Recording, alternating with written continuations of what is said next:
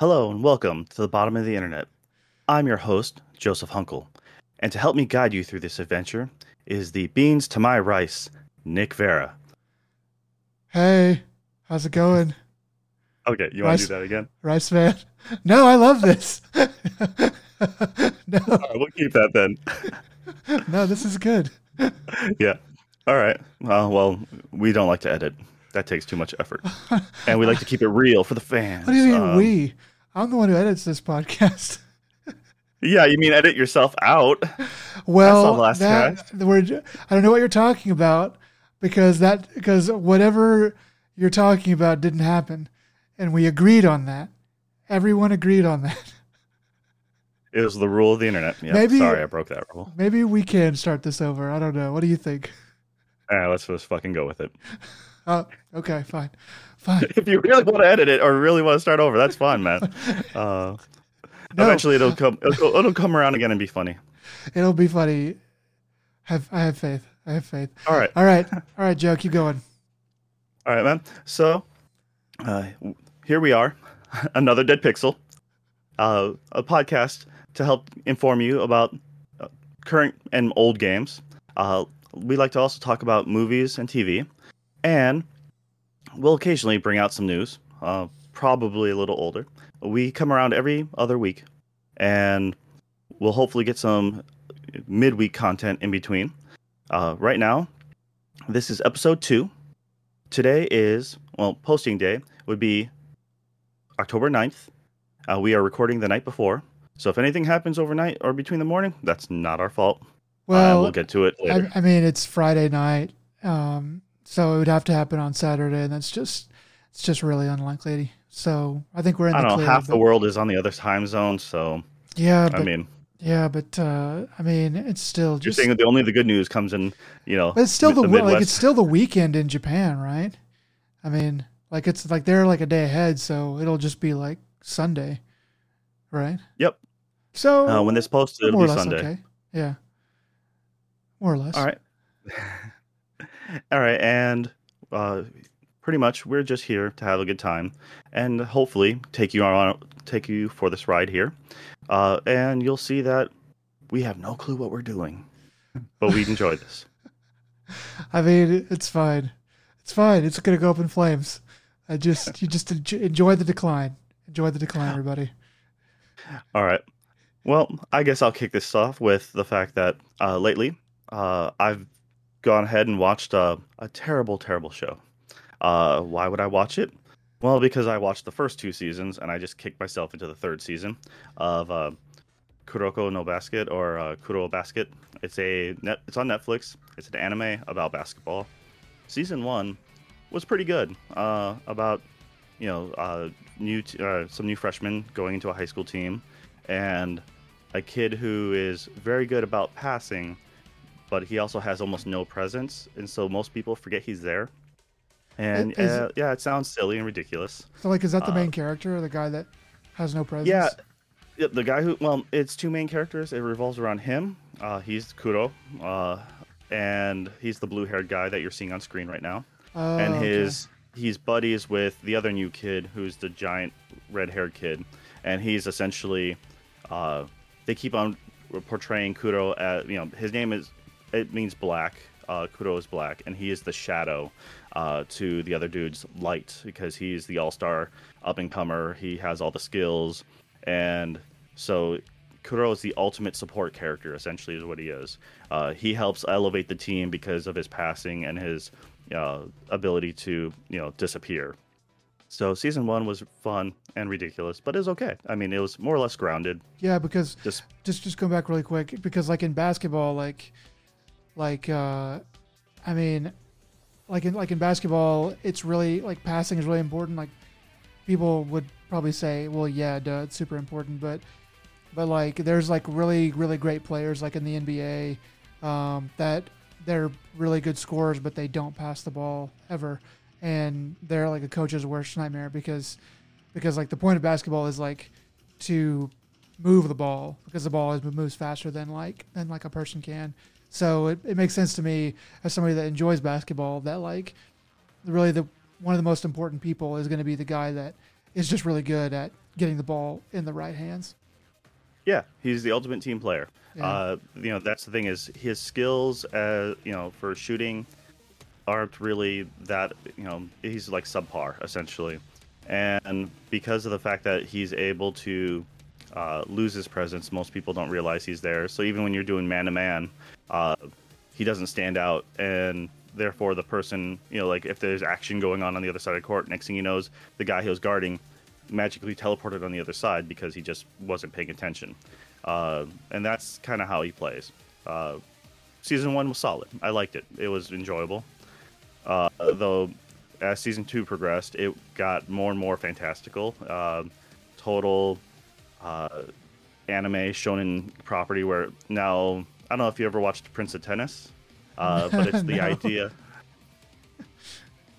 Uh, God. All right. Sounds It's the good. idea that we all have powers and like we can, you know, uh, Prince of Tennis was a bunch of middle school kids who can, one kid could hit the ball and it would literally, instead of going around uh, or over the net, it literally could curve around the outside of the net and come back in. Uh, so Uh, you put like that English on it or something, right? Yeah, uh, superhuman English, or like you can hit the ball with enough topspin to fucking make it stop, like just dead ball, you know, shit like that.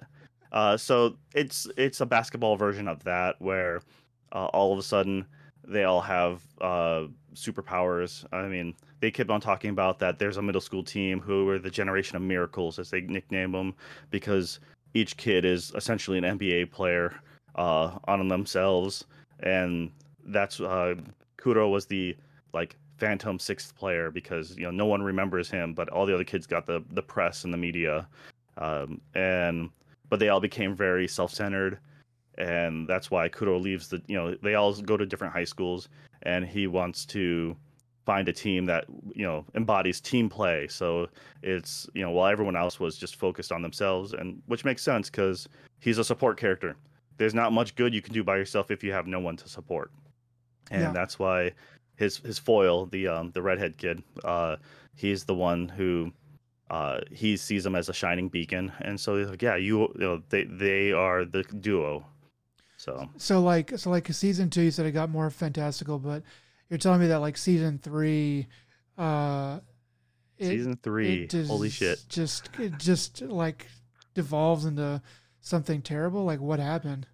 Oh, dude, season three is you're talking about every every kid has you know every major every star player of each team has their super fucking power where it doesn't matter. Uh, yeah, you're seeing it right now, but there's this there was a kid who just no matter where where he is from a long distance, he can make that three point shot with you know flawlessly every time.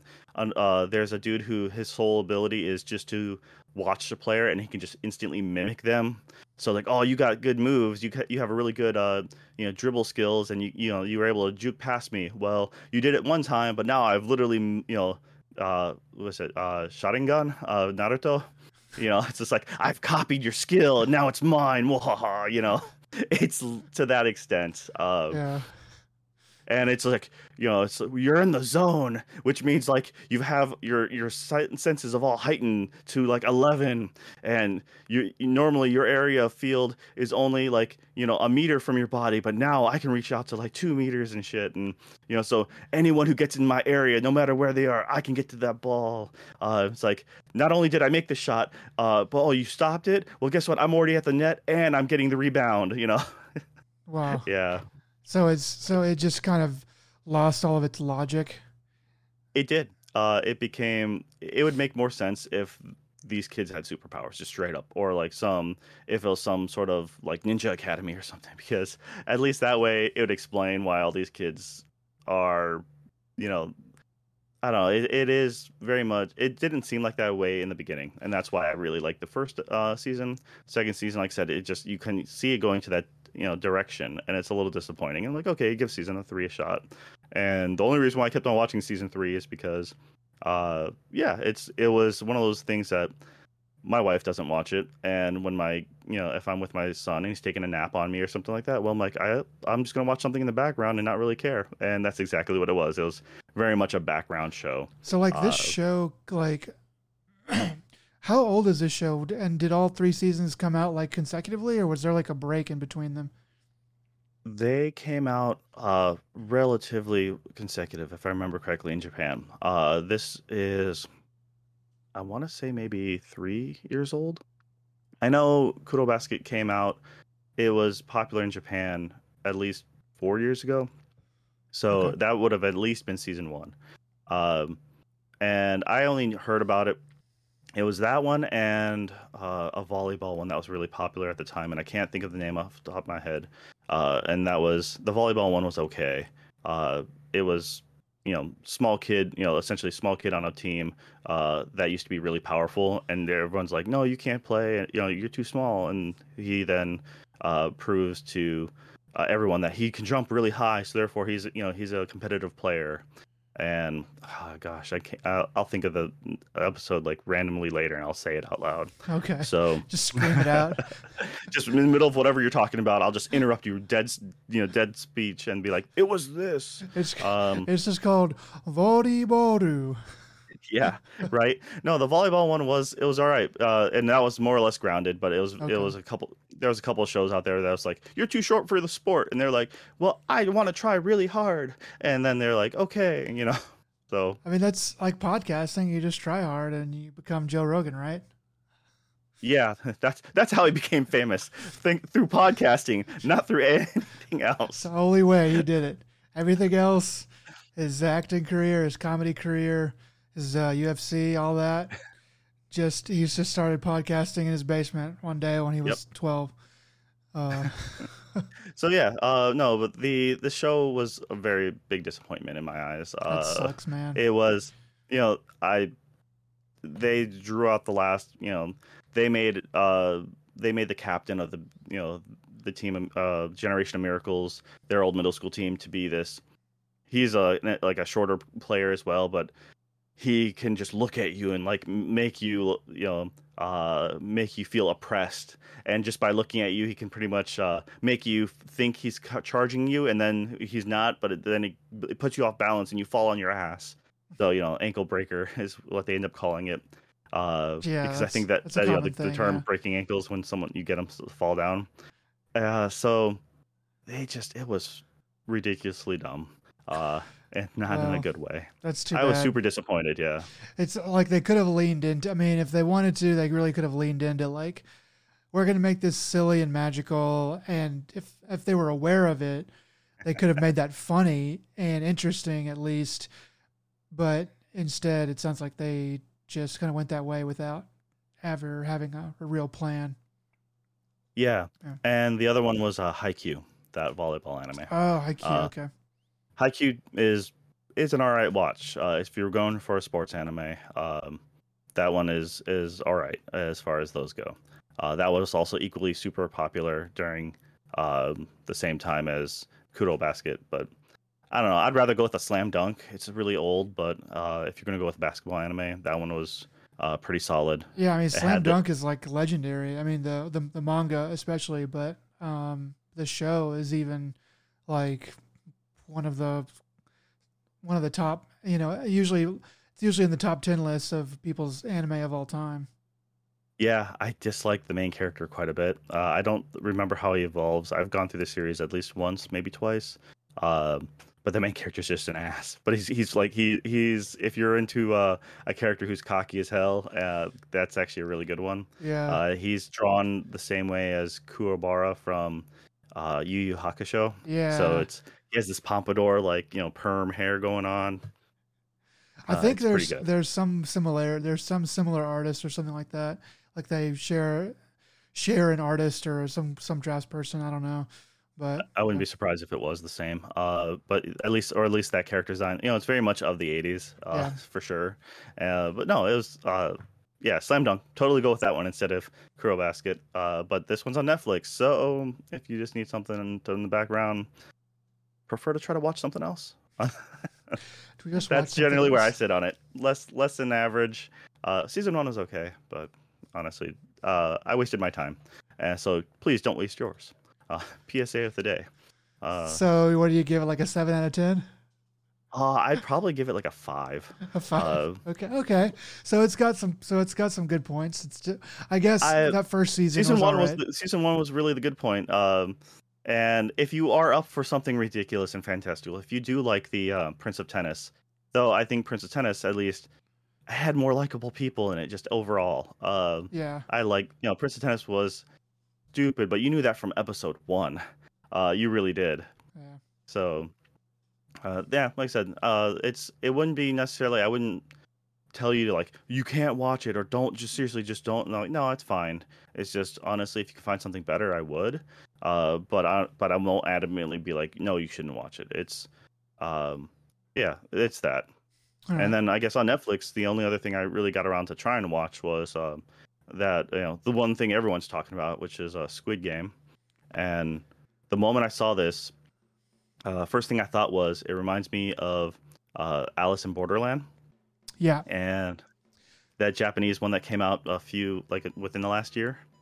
Uh, and that wasn't you know like that was okay, uh, but it just it felt like another one of these, not quite battle royale, but it's you know there's there's a lot of different manga and like Dead Man Wonderland and stuff like that from manga, uh, just where normal people taken into you know situations where they got to come they do some sort of combat or some sort of game and stuff like that and so i only gave like not even half an episode a shot but not because i didn't want to it's just my son was like no dude time to go to bed and i'm like okay i'll pause this episode and i'll come back to it later and i just haven't gotten back to it Okay. so Yeah. So Yeah. I also watched this. Um, not all of it yet. I'm only in the middle of episode three. Um, so I guess going to Alice in Wonder or Alice in Borderland. I, um, I watched that earlier this year, and I thought that was really good. I I really enjoyed that.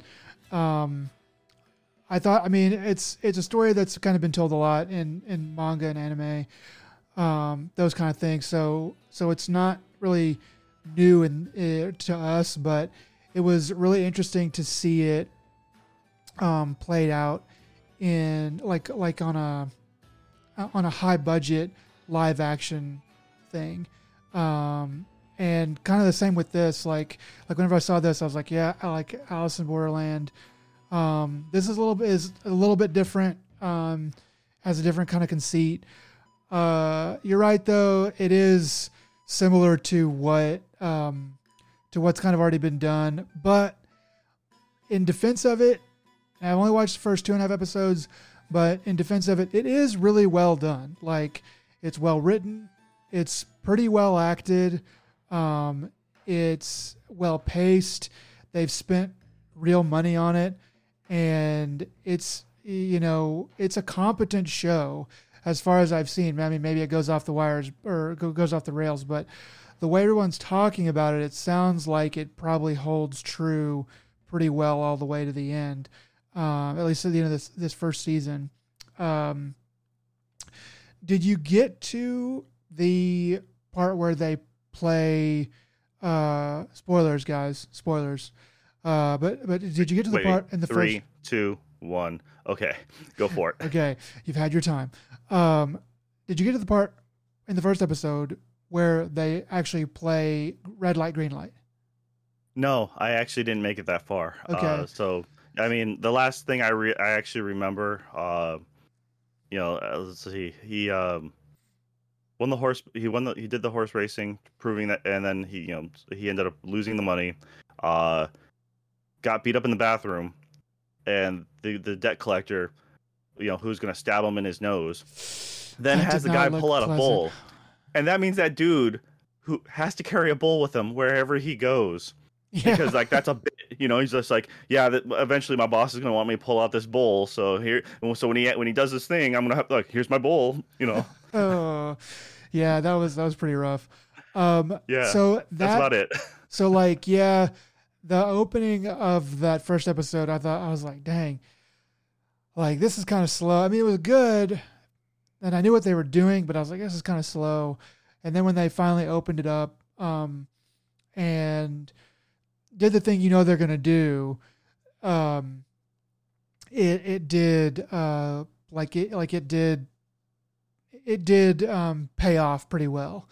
Uh, there was some kind of surprises, in whenever they start playing the game, even in that first game. And then the second episode, they kind of do sort of the thing in reverse. The second episode is very subdued. And then the third, they're getting like, I don't know, it just feels way more thought out. Like they're not in a rush to get you to the, to like the games section. They're like, what if this was real? And like how would it work? And even like everything that's fantastical about it is is silly and couldn't actually happen but they at least go out of their way to try to explain like because he goes to the police like in the second episode and they're just like you're, you're crazy dude. But like stuff happens from that that leads to more interesting things that are going on. So it's like it's it's good to me like i'm gonna keep watching it i'm probably gonna finish it this week. Um, I'll probably I'll probably re- report back uh, next time we do a podcast. But I think it's I think it's well done. I, th- I think it's all right. But I can kind of also, but I definitely also see like if you're experienced with manga and anime, this story has been told before. Yeah, it's it's a little different than some of the ones that I'm used to. Uh, for example, like uh, Darwin's Game, I think it was called. Uh, that was an uh, anime and manga, uh, and that one is uh, it, these games, a lot of those games are you know the battle royale esque, uh, where everyone's out for themselves or they're on their they're on their own team, uh, you know, upon themselves, but sometimes they'll ally together. While this one, at least has it as a more of a group group mentality, group play, which is it, it actually reminds me a lot of uh, a different manga and an anime called uh, uh, Kaiji, and it's very much you know all about people in debt, people gambling, and essentially if you win, you win big, but if you lose, you lose literally your life uh, or everything. And they do all sorts of different games. Uh, some of them are like things like um, you'll be doing a high stake for your life uh, kind of poker or blackjack kind of deal. Or uh, guess what? You're going to do the um, uh, you're doing the uh, Takeshi's Castle like crazy high rise. You're on a construction site running across steel beams trying to make it to the other side and if you fall you literally fall to your death uh, kind of get, uh, obstacle courses. So it's you know it's a little bit all over the place when it comes to that and but it, that actually is the closest thing when i saw this. It's like oh dude that totally also seems like that but uh, most people kaiji's uh, uh, not really that well known and they they also made a new anime that was a spin-off called like something like middle management, and essentially it's it's more of a comedy.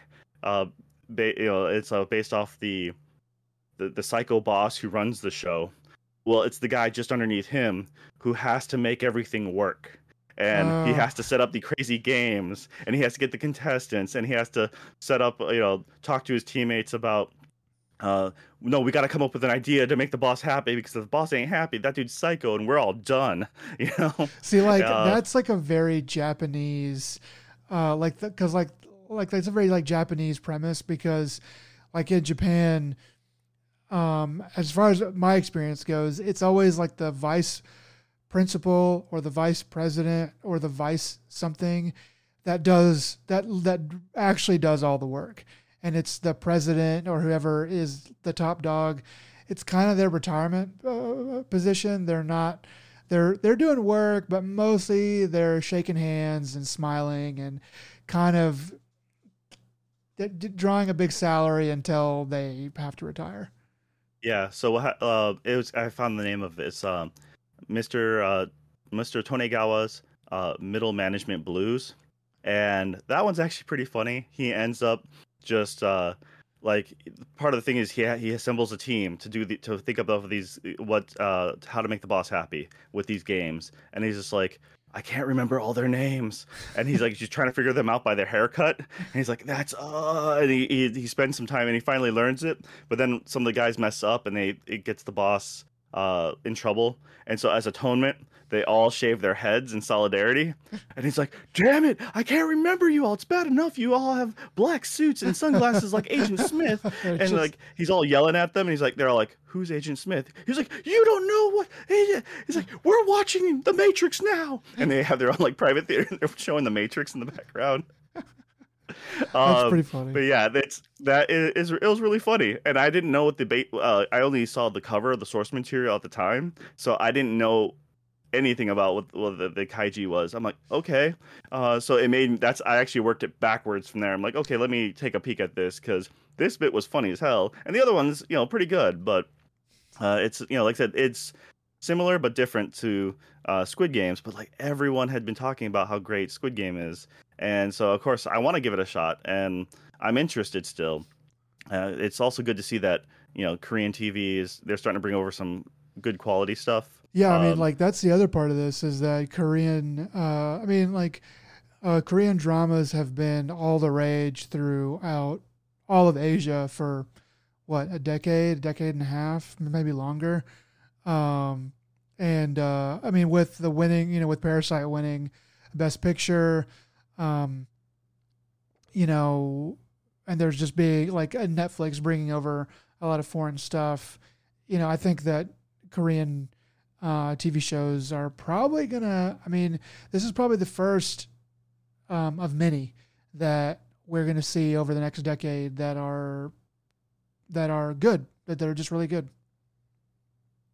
Uh, I mean, Netflix seems. Uh, I'm I'm not sure if they're the ones who actually, you know, they're of course bringing it over here, but I'm not sure if they originally funded funded it over in Korea because I know they're doing that with certain shows, but they also say Netflix presents for just the things that they're, um, you know, they're producing slash bringing over, so they get to claim credit for that, even though it was all backed original and filmed originally in whatever home country it is.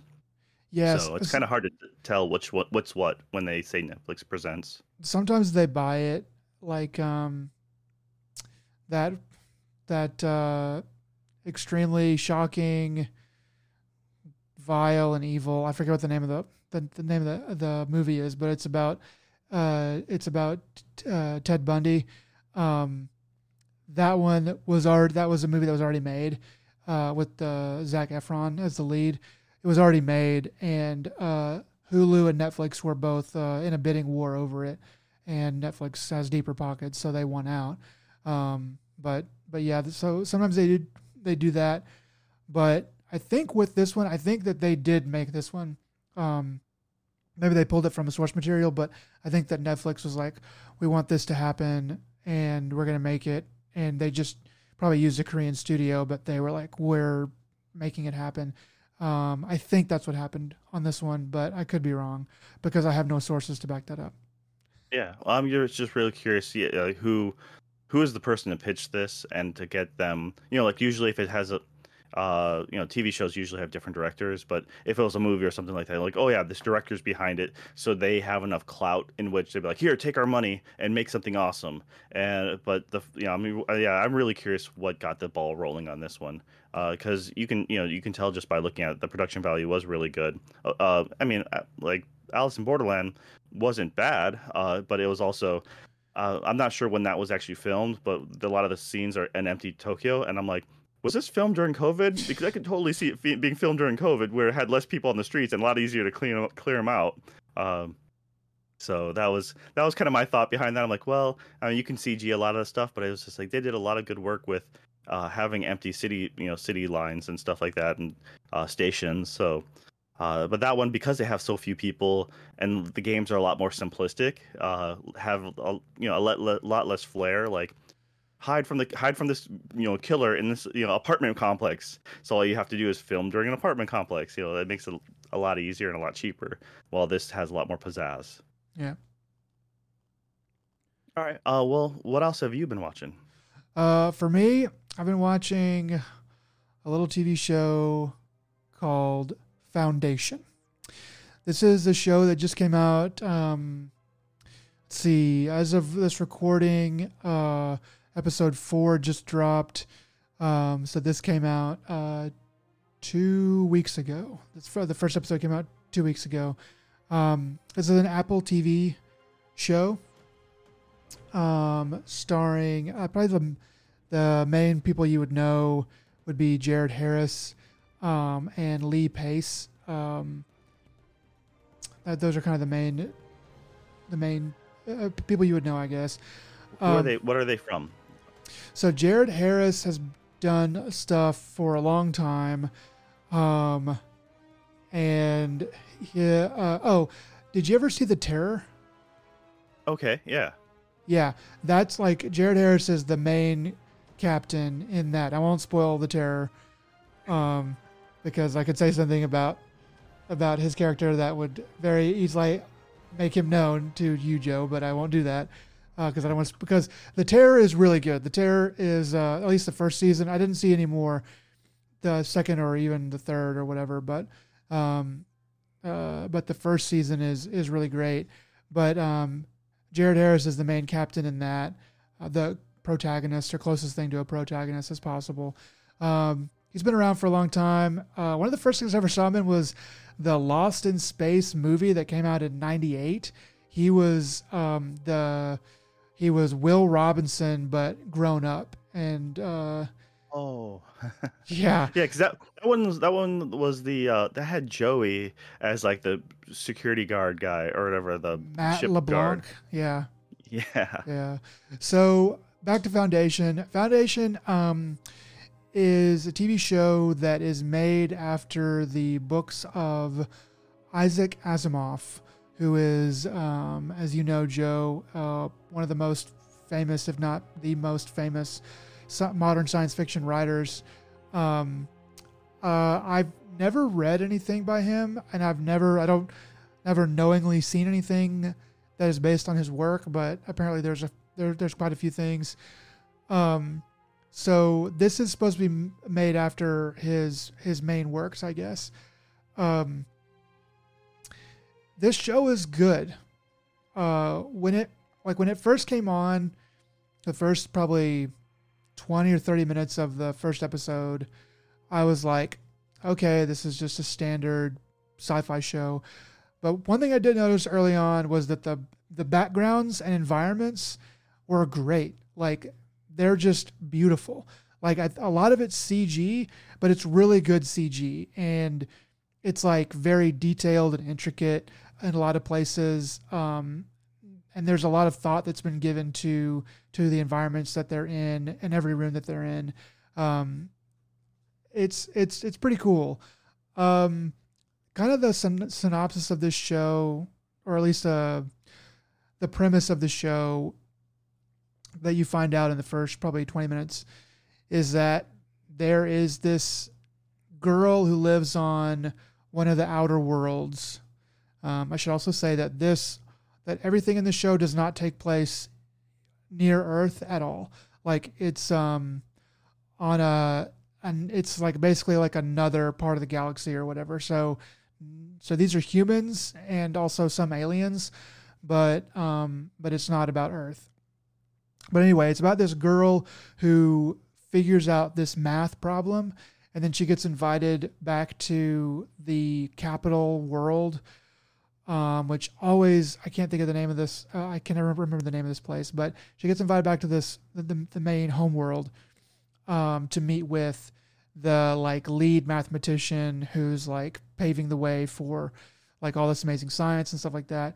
And he gets he gets her there in a room with with it's just him and her and his uh, his like apprentice, and he's like okay, so they're going to arrest me tomorrow. And she's like, what? And he's like, yeah, they wanted me to bring you here because um, you're the only one, other one who understands this kind of math, and they want us all in the same place. And she's like, why?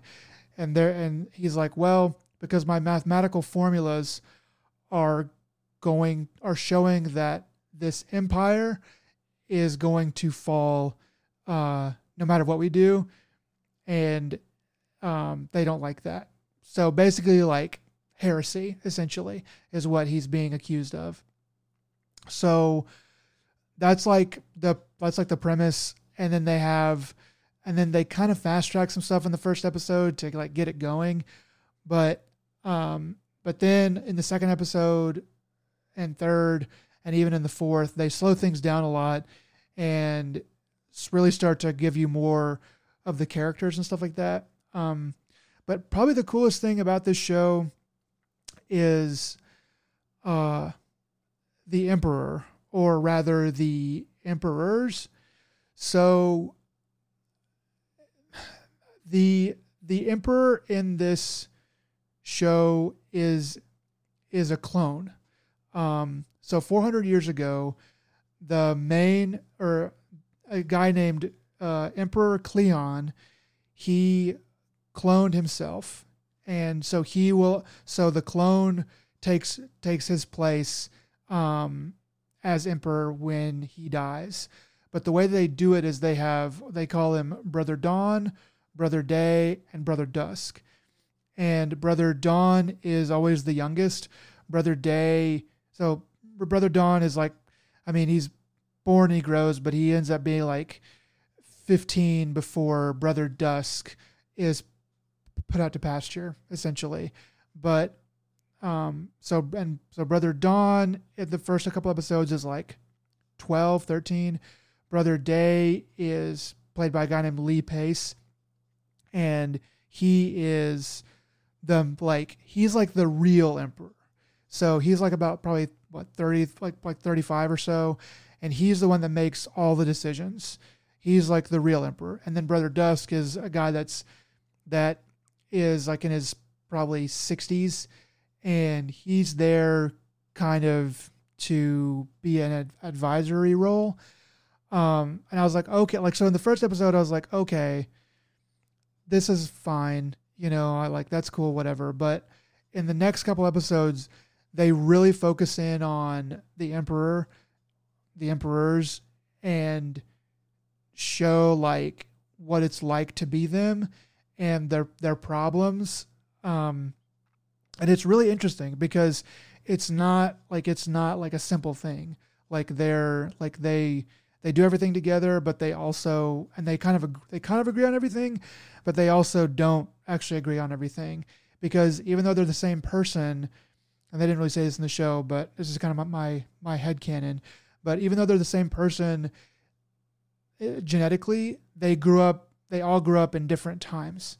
So it's kind of like a nature versus nurture type thing because sometimes the the main emperor is he has a certain demeanor and the the older emperor has a different one and Well, the younger one the is different too. It, sounds you know it's the it's the the Sphinx riddle, as you know, with the three, and when you have that, uh, yeah, you because you have three, di- you know, despite it being the same person, uh, you also generally have um, when you have someone older, the concept is like they're wiser. They might be a little more quote unquote softer, like not a, you know, but anyone in the mid you know mid twenties to thirties or is more rash, bullheaded, you know, willing to make the rough, the tough decisions. Uh, while someone who's older will make the uh, will have more regret, so they'll be more reserved in a lot of those cases. And then uh, young can flip between a couple different things, whether or not uh, you're innocent uh, and you're either can be either more kind or you can be way more cruel because you know you you don't have the the full grasp of what you're doing. You can just say "Ah, just just get rid of those people, you know, and not really understand the concept of that. So uh, being young can you know usually flip between the two. So that um, having those three is a really neat idea, especially for uh, governing body when you can hear you know essentially you're hearing uh, you know a valid three different opinions but it's all of the same person so therefore it's still you know it's uh, opinion that you would listen to because it's coming from you uh, opposed to having a different person who's like no i'm afraid you're going to try to take over you're going to try to do a coup but it's me so i'm not going to coup myself you know Yeah, yeah, exactly. Um, so this show, like, I mean, it's it's good so far. Um, my main complaint would be that the first episode, a lot of stuff. I, I get it, I understand why, but the first episode, a lot of stuff is they throw it at you really fast, and they they just they just get the show started really really fast, and it and it really isn't it's really not a very good well like 80% of it is say 70% of it is not a very good first episode. It's just too fast and too strung together. But 30% of the episode especially the back end of that first episode is is really good uh, there's there's a big event that happens that's kind of your hook in uh, the first episode that really um, that really is a is a big showstopper. Um, and a lot of the events, like a lot of the science fiction that they throw in the show, they'll show it to you, but they'll also give you context with with num like with spoken like they'll like say numbers or they'll say like say like they'll kind of they'll kind of try to make it like they'll kind of attack it from both sides. So they're like showing you this big cool thing and they're talking about it or vice versa. Um, so that you're not just go- left going like, well, that's just a, I mean, that's a cool like CG moment that you just showed me, but what does it mean? They they do a pretty good job of that. Um, my other criticism is that like they dump a lot of characters on you in the second episode, and I have no idea why they're they are there. Like I know what they're doing and stuff, but I don't know why they ended up where they are. So, like, I'm just kind of like, okay, but I just sort of took it in stride and trying to give, I tr- trying to forgive the show for having to be a TV show instead of a book. Um, but like, this has like really good, interesting sci-fi that I haven't seen before. I'm sure it's popped up in other stuff. You know, I know like as Asimov stuff, but like I'm sure other authors and people have used some of the same sci-fi ideas, but a lot of them are fairly unique. Um, and uh, especially like like the Emperor thing is is just really is really cool because of the stories that you can kind of tell with it. Anyway, it's a good show. I was actually uh, right in the middle of episode four whenever uh, whenever I had to take a break to do the podcast. Um, but uh, I'm looking forward to watching the rest of it. It's um, it's pretty good. I I recommend it. So uh, you weren't sure about uh, what else uh, his stuff has been in film or TV, and Uh, the who- two that you'd be you'd recognize. Uh, one probably for sure. Uh, the the one less likely is uh, the older movie Bicentennial Man. You're talking about Uh, Jared Robin Harris? Uh, no, no. Um, uh, Asimov.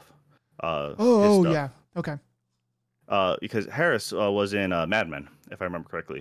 He was, in that yeah. one for a while. He was. Uh, he's in a bunch of stuff actually. He was in uh, uh, was it uh, Fringe? I think it was uh, the TV show ser- uh, for a bit. Um, He might have been. I yeah. don't- I don't. uh, but no. Um, anyways, Asimov stuff, Bicentennial Man. Um, that was based. on I don't know if it was a full.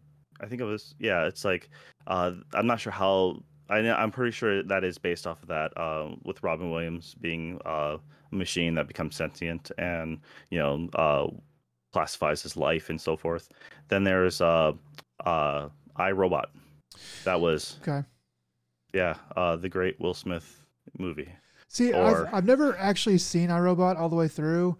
Uh, whenever it came out, I was uh, I think I was a teenager, and I was like, eh, that's kind of. It just didn't look that great. But I've actually heard it's it's actually really good. I I remember not Well, really liking pretty it so good. much at the time, uh, but it's one of those things that it, I didn't hate it. So Yeah. I think it was just I think it was just me getting tired of Will Smith. Uh, Yeah. It was that it was the like a lot of actors uh, who become really popular. Eventually, you're like, you know, it's really hard for them to sustain that level. And then he kind of faded, but then he kind of came back. You know, so that's kind of what I what I think of him uh, in that scenario. Is just like he was kind of in my mind, at least. You know, maybe you know he's kind of on his way out. Uh, so Yeah, he was Uh, sort of struggling probably in those years. He was sort of he hadn't done like Seven Pounds and uh, I Am Legend and stuff yet, which m- maybe you like or maybe you don't, or A Pursuit of Happiness. I don't think he'd done that that yet. So, yeah, the Pursuit of Happiness. I Seven Pounds. I didn't watch. Um, and uh, the I Am Legend. I'm like, that's just Omega Man, and that's an awesome movie, and I liked I Am Legend. Uh, I mean, both of them are great as as what they were. I'm like, you know that. So, uh, what was the last one you mentioned? Uh, Pursuit of Happiness. yeah. Which one's that? Uh, it's where he plays a guy that's trying to become a stockbroker or something like that, but he has a kid and he's really really poor, but he's really but he's a genius, and he just wants someone to give him a chance. No, I guess I didn't watch that one either. I guess any It's- serious roles, I just didn't take them. Uh, didn't really watch them at the time. It's actually really Uh, good. Like it's it, it's really good because of because it just I mean, it's just kind of a like if you like um, a story about somebody that kind of overcomes you know insane obstacles, and it's based on a it's based on a true story too. Um, it also has a really great one liner where he's like late for an interview, and he comes in and he's just wearing a wife beater and and jeans, and he's like. Uh, he's late, and then he's like, "Ah, you know, sir, like if you just give me, you know, just give me a chance." And they pause for a second, and the guy goes, "What would you say if I hired a guy with no shirt on?" And then Will Smith goes, "He must have had on really nice pants." And they all like all of the like I mean he does it better than I can obviously, but like all of the guys who are in the room they just crack up laughing, and they're like okay we'll give you one chance. It's and that, that like that's probably the that's probably the coolest part of that movie honestly, but it's it's it's good it's good, but yeah like like about Foundation um like like Asimov this is probably the last thing I'll say. Asimov, um, there's some interesting stuff in here.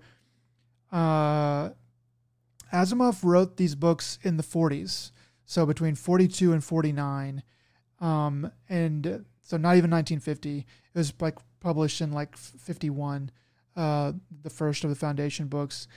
And there's some things in these books that it's like, wow, he totally, he totally called a big world event. Um, in in his book. Obviously, it's like sci-fied up and like all kind of like different and stuff, but there's some stuff that he totally calls, um, and it's it's pretty cool. Anyway, seems like it's going to be a good show. Well, that's you got me excited. Uh, I unfortunately don't have Apple TV, so uh, I'll uh, you know I'll have to wait until it gets available to something else or um, borrow friends. I Uh, so- might let you borrow mine. My my Okay. my mom's already already borrowing it, and the trick of the trick about it is that like is that since Apple TV is what they are, they don't have profiles. So so like if I watch something then it already shows as watched whenever my mom watches it so she has to like be careful and make sure to like rewind it so stupid in this day and age that you have oh to do yeah. that so, okay, so I didn't think about that. I was just the- like, just remember what episode you're on. No, no. if you cut it at the credits or something like that, yeah. that's- yeah it could and if it backs up 30 seconds and you see like the very last thing happen then you can ruin the whole episode. Um so yeah i don't like it, it would just you just have to coordinate just whenever you if if i let, let you borrow just whenever you watch something just say hey i watched this so i know okay i'll make sure to be careful and rewind it but Find yeah. out when your mother's about to watch, and then before that, go to as many of the dirty, naughty things I can, and quick favorite them, and what have just play, just play like half of it, and that way it stays on the most recent. Or do you want to continue this and be like, Nick, what are you watching? joe i'm not gonna let you borrow it now like i don't know why you i don't know why you did that whatever What? man I'm just telling you what could be if it was in the wrong what hands. could happen if all I right was really going to do it, I would have just done it and just be like, "Oops." Anyway, that's all I got to say about Foundation. It's real good, and that's all All that I'm really watching else? this week. No, that's that's all I'm really watching. I've, I mean, I'm watching Squid Games, obviously.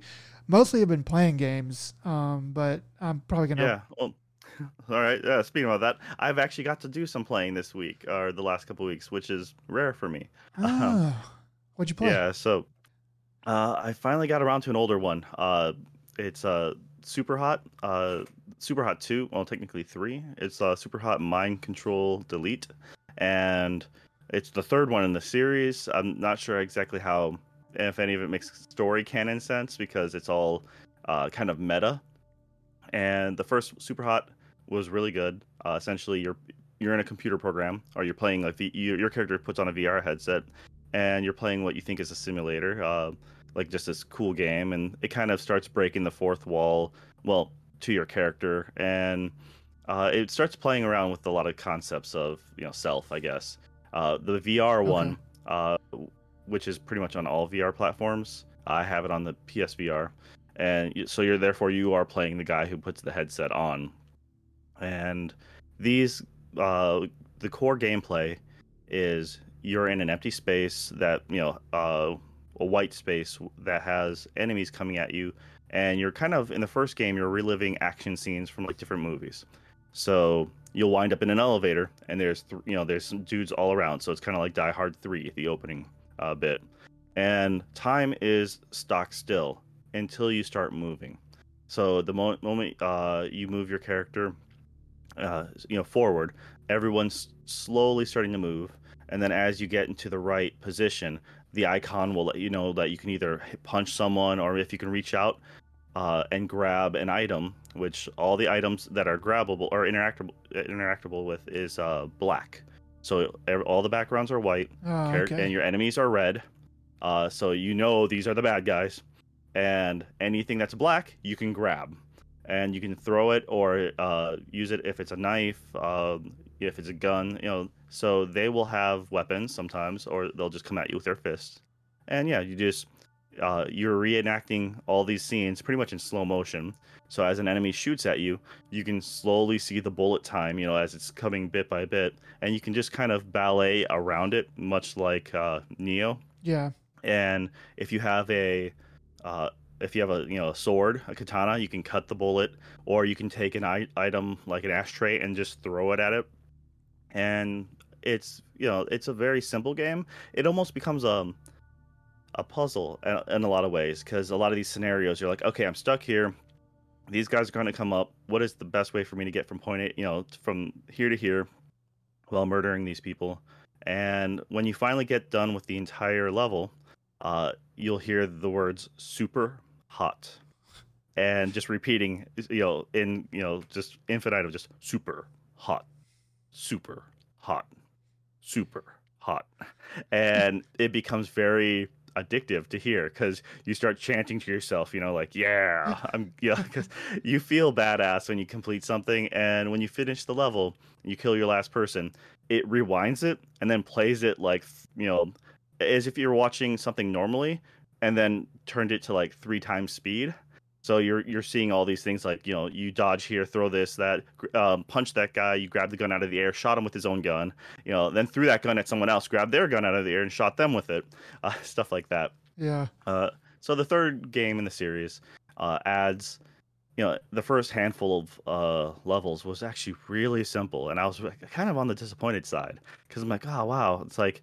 maybe I just played enough of these that I just know how it works, and it just there wasn't really much else. They changed, they gave you some extra mechanics.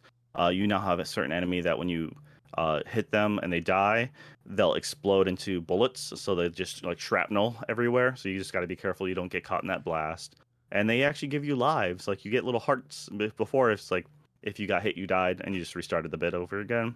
Uh, and now it's uh, you're like, okay, I have actual heart, you know, Zelda heart lives, and so like, all right, I can take damage a couple times, and that's not a big deal. Uh, so it really seemed kind of boring at first. Uh, then they start layering uh, a lot more uh, skills and abilities, and they start amping up the difficulty.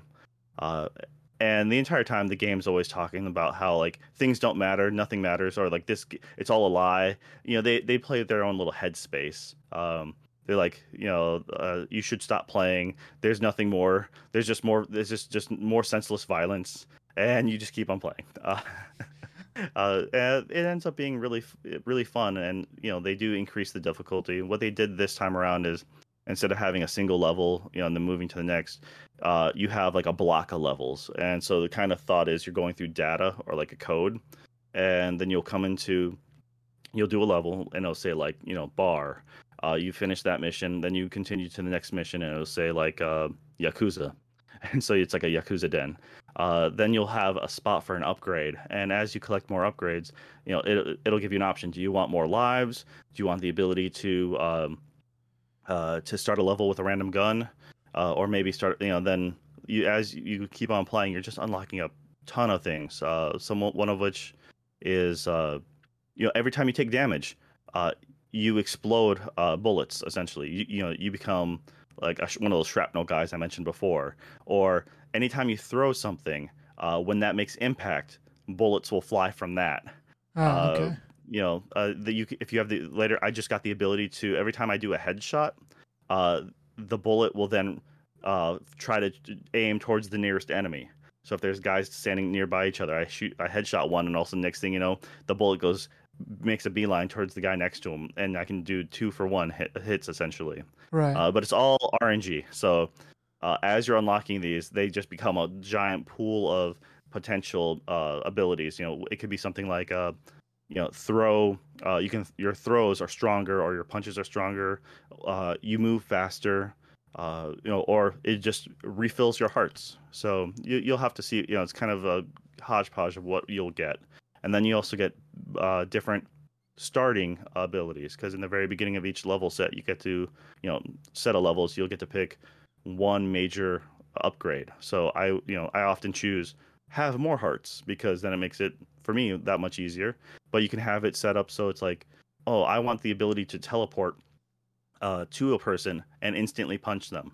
Uh, so so long as you're close enough, you can jump across a room and deck them, and then they'll their weapon will go flying, and you just grab it out of the air and use it on them, uh, and then that will recharge after a little bit.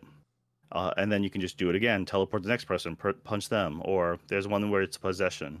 So you'll teleport to that person, instantly possess them, so you can sneak up behind, um, you know, a group of people because you'll just teleport to the dude in the back, and then take him out from the from the back line forward. Wow. Okay. Um, so they add a lot, uh, it, but it, it's at the same time, it's I feel that there's um, there's not as much story. Uh, there's never you, you kind of have to go hunting for the stories in the original, but they kind of at least made it a little more relevant. yeah, I uh, mean they're trying is- to weave a story in there, but but uh, mostly just let you just play the dang game and enjoy yeah, the is, kind this of the is a very much of it. just a I'll do one more level kind of deal. I'll do one more level. The, the only the only downfall I think in the structure, which is you know, uh, since you're doing a block of levels and that's your you know that is the whole level, uh, so you'll have to do like I don't know five or six uh, missions or these little you know vignettes, uh, and then that's that level. But if you make it towards the end and you die, then you have to start up all the way from the beginning and then do all of them again Yeah. uh, which can be tedious at times because you know sometimes you just you know the level placements everything is kind of all RNG. So uh, you you know if I die, I come back. It's not like I'm playing the same set levels. It's gonna switch it up, and then every time you choose an ability, uh, it switches up the levels too.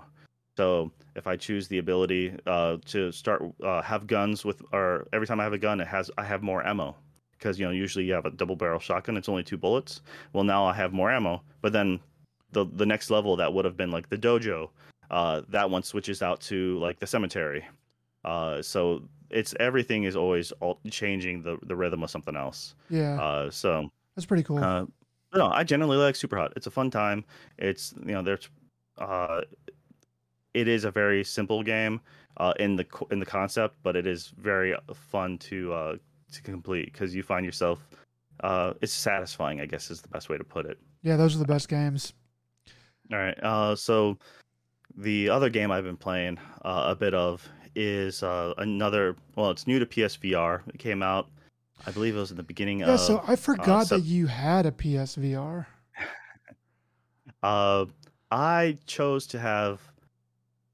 Uh, I didn't have a PC strong enough uh, to at the time to run uh, VR. Yeah. and when PSVR came out, uh, I I think it was already announced before I picked up my PS4 Pro because I didn't have a I didn't have a PlayStation uh, 4 at all until the Pro was announced. I'm like I'm gonna get that, and I thought they mentioned uh, VR was a thing coming up at the time, and it was the basic entry. It's like yeah, uh, this thing. All the games will run at the spec because they have to because there's no way to upgrade it, and so I'm guaranteed a, or at least more or less guaranteed a playable experience. Um, Yeah. You know, Okay. it's not not as shiny and not as cool as uh, some of the you know the newer stuff out, but it works.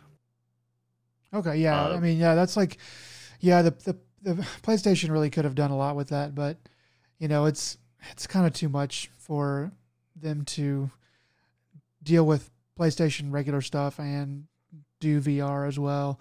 But yeah, I mean, it's, I'm I'm excited about them coming out with the second iteration, because that's going to be I think that's going to be really nice depending on uh, what the final product looks like.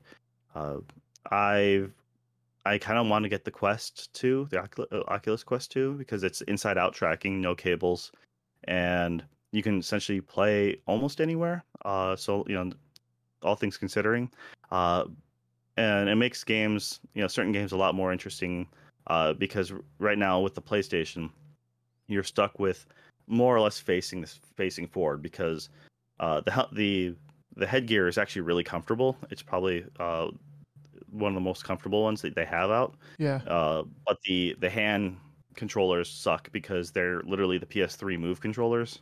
Uh, so these giant light orbs with triggers and thumb buttons. So that is the weakest part of it. Okay. Uh, Yeah. It was like, well, what do we have on hand that we can repurpose? And they're like, we got this. Uh, so uh, that's that is the biggest disappointment of that system, I think. Uh, but the, the, a lot of the games and experiences are more tailor made for the PlayStation and also controller. Not really, you don't you know. I'd say a good, uh, probably over half the games easily uh, work with controller. Um, and you play something like um, Resident Evil. Uh, was it seven? Yeah, Resident Evil Seven yeah. was uh, you know you can play the entire thing in uh, VR, which is really neat. And then you have a lot of you know you have a lot of arcadey games. It kind of reminds me of the Wii when you were doing a lot of the, you know, the old shooter games. Uh, you know, like the light gun games, as it were. Yeah. You can do that with VR, and that makes it a lot of fun too. Um, that's where the Move controllers really kind of shine. Uh, but there's a lot of good stuff on there, and one of the ones I just picked up uh, came out like a little over a month ago. Uh, I think at the beginning of September. It came out to PlayStation, anyways. Was uh, Synth Rider, and Oh, okay. that one is in is a music rhythm game in the vein of uh, Beat Saber, uh, or like Pistol Whip, and so uh, this one has a lot of uh, your controller. You know, essentially instead of you know Beat Saber having swords, this one you have two orbs around your fists. So you can think of them as either boxing gloves or pom poms, one of the two. Yeah. Uh, whatever makes you feel more secure about yourself. okay. Um, and the idea of is uh, like these rhythm games is you hit you know you you hit the notes uh, and you got to get your timing right. You have your left hand, your right hand, and then uh, you end up you can if you combine your hands together, uh, they'll turn into a you know a yellow color. Uh, and then there's like a green one. So whatever whatever hand you want to, you hit the green, and you just have to hit the green combo with the same hand. But the the nice part is, it got me. The only reason why I even came up on my radar was uh, the music behind it. oh Uh, they have a lot. They have a good selection of music that's a little bit ever, everywhere, a little more variety, and uh, they they recently got Muse uh, to do a, a whole song pack, and that oh was yeah, I remember that you were telling me about this. That you because you really like Muse and they, they have the song pack on here, so it's right up your alley. yeah. It's um it's their music. uh, The the music they have for selections kind of all over the place. Uh, for just all the groups, uh, so they'll have like an, a quote unquote adrenaline pack, and that one was a little more um, I guess you know harder rock, uh, or like they I think Offspring. They have two Offspring songs on there from the uh, their second album. So the one before Americana. So that has like the song Self Esteem on there and stuff like that, uh, which uh, I really like. I liked them back then, and that was really cool. They have they have a whole like electro swing uh, pack, so that's you know a bit different. Then of course they have like 80s synth style uh, songs, and uh, they have some things that are Beat Saber esque, where it's uh, more that uh, digital like poppy, you know, and it all works really well. Uh, they also have special customized stages for certain songs, and the if you've never seen what this looks like, essentially, um, think about going the idea of like being moved down a hall or a tunnel and having uh you know having the these orbs come at you. Uh, your job is to one hand is you know your right hand is like a pink color and your left hand is like a light blue. So very much that uh vaporwave aesthetic. And anytime these orbs come at you you can just you know match your hand to the orb color and it'll auto hit and that will give you a point or like some points uh, they do give extra points for the emphasis of you trying to like punch it or like you know or how centered your hit was Yeah. um, Oh, but okay. if if you don't really care about that and you just want to move to the rhythm it's still pretty good so you can just so you can like there's a higher level of mastery to it if you want there to be. oh yeah very much so uh, Pretty cool. So yeah, it's Beat Saber does something similar where you can uh, you can just so long as you cut in the right direction of that the block shows you, uh, you get points. But then you get more for centering the cut, and then there's more for the the angle of start and finish to the cut. So instead, if you just do a little tap, like a little chop, uh, you, you know you'll get points for it. But if you want to get more points, you'll pull back your chop and do a, a longer follow through, Okay. and therefore you get more points. I So it has more flourish, as it were. Uh, so they give you kind of style points. I see. Yeah, exactly. So if you can make it more look, if you can look more like a Jedi, uh, then you get more points in Beat Saber. That's cool. Yeah, so it's uh, it's a lot of fun. I mean, uh, all these rhythm games. It's one of those things that you don't, you know, it's no DDR, but at the same time, it's more than DDR. I don't know why Uh, they quit making DDR, man. DDR was like such a good. I mean, I never played it that much, but I did play it a little bit, and I always wanted to play it. Um, but I just never wanted to spend money on it. I guess I would now as an adult if they had the same mat and stuff, because that stuff is. I mean, people would like lose weight. Like I heard like more than one story of people who were really overweight and they would just play DDR and they'd lose like 50 or 60 pounds and just just because they like playing DDR and they're just like dancing all day. Yeah, so that's you know that is because you're you're literally stepping everywhere. Yeah. Uh, you know, essentially you're doing a square dance. You know, in in essence, like in one spot and uh, moving to the rhythm, and that that got a lot of people. You know, play, instead of playing game quote, unquote, playing games on the couch, you know, you're now playing it standing up, and it did help a lot of people. Uh, at least if you know, and it was a lot more fun. It was pretty social because a lot of people would go to the arcades when those still existed, and Yeah. uh, yeah. That, uh, but the problem is, I think uh, of the time there was no, you know, uh, digital content didn't exist, so you, you'd have to make a whole new song pack. Uh, so you'd have to make a whole new game, a new iteration. You know, uh, you know, uh, Max Two, Max Three, stuff like that, uh, which is fine because a lot of people uh, would rather buy a whole new game than DLC. But nowadays, I think it'd be more successful. The problem is uh, accessories, meaning that you'd have to buy a mat, and people. It's expensive to make mats, even though they sold them for like twenty bucks a piece or something like that for the cheaper ones. Uh, but then also the manufacturers would then have to make a bunch and then housing those things. And if then if the market then starts to slow down, here you are with a bunch of inventory taking up space in a warehouse that you're paying for, and it just it's you're losing money the more of these things you have on hand, or you piss people off by not making enough. And then people are just always starving for these things, and then they get eventually just get tired of it. It's the perfect thing to do a Kickstarter for, I think. Or I think it, it could be someday. Because like if somebody can go out and say, Hey, um, we're gonna make another DDR and we're gonna call it something different obviously, but we're gonna make another DDR. Um, we've got a bunch of we've got a bunch of artists who say that they're on board. We just need money for it. We're going to put the game out and we're going to put a mat out and you pay for both at the same time. And they just make that and then then they could have, you know, like other backers and stuff like that. I think you could totally do that now and then you could be like you could say up front we're going to retire songs after so long and we're going to try to keep getting more. Basically turn this into a platform. I think Uh, Just work. Dance does it really well, actually, when it comes to this, and that's the closest you have to a replacement. Uh, I hadn't actually played Just Dance at all until not that long ago. I borrowed a copy from the library, uh, and I went ahead and used it. And, uh, the camera, at least on the PlayStation, uh, maybe my room was too bright, but the tracking on that was really bad. Uh, Uh, but then I used the Move controllers, but then you can only play with one person, and that registered really well.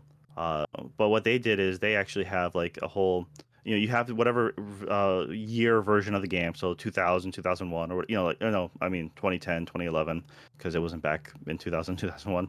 But yeah, you'd have whatever year model of the game has, so as that current list of songs, just right there, and then you can sign up to their um, their paid subscription service, which usually they give you like a first month free, and that one has their like greatest hits as it were, were and they also cycle through some other songs. So it's like the netflix version of Okay. uh, their their own catalog. And that's really nice. Uh, so then you can play uh, things like songs like um how was it uh, the Night of the Roxbury. Uh, I can't remember the name of the song, but like you can play the original version, but then they had the the literal Night at the Roxbury version where you're literally sitting in the car, and so you can see the two silhouettes, and you're sitting in the car bobbing your head and then doing hand motions. it's it's really dumb, but it's really fun, and you know a lot of people really love those. What is games. it? Is like like what is love? Baby, yeah, don't hurt baby, don't me. hurt me. Yeah. that is exactly what it is. And so they have all those they have a lot of good songs uh you know uh that is uh it's fun for the family. And it's you know it because it doesn't require if you have a good camera or i guess if your setup's right i think xbox worked better for that uh because i thought their their camera system at the time was you know uh, was superior for uh just the way it tracked movement like that. And you can have up to four players um I think I, I did that for the uh, the Wii. The Wii actually, if you had the Wii Wiimotes, you can use those as well. Um, yeah, so it's uh, a good party game. Uh, then you'll get those people who are super good at it, and like DDR, it's just fun to watch, and just like any of these rhythm games, because you'll look at Beat Saber and see someone just you know they might as well just be a Jedi at that point. Uh, Yeah, Oh, and you know the only difference is it's a little harder. You know, it's you know playing these games in VR. Uh, it is kind of an arm workout. You know, you do get really you do get really sweaty, uh, and which doesn't help when you're wearing a headset that fogs up. yeah, Uh, and so it's one of those things that okay, we're gonna take turns. Uh, I'm gonna play a couple songs, and you're gonna play a couple songs. So let me take off this headset. All right, now I'm gonna grab a bunch of tissue and just kind of wipe down the the, the, the you know head forehead piece, and now it's bone dry, but it's still a little warm, and and here you go, and like oh, it's now it's my turn again, and so yeah. That could get kind of icky, but I mean, as long as you have like a alcohol rag or whatever, uh, you know, you could you could probably make that work pretty well. Maybe dry it off and then and then do it, and then uh, with a towel, and then or with a paper towel, and then put like a like a throwaway alcohol wipe or something on it.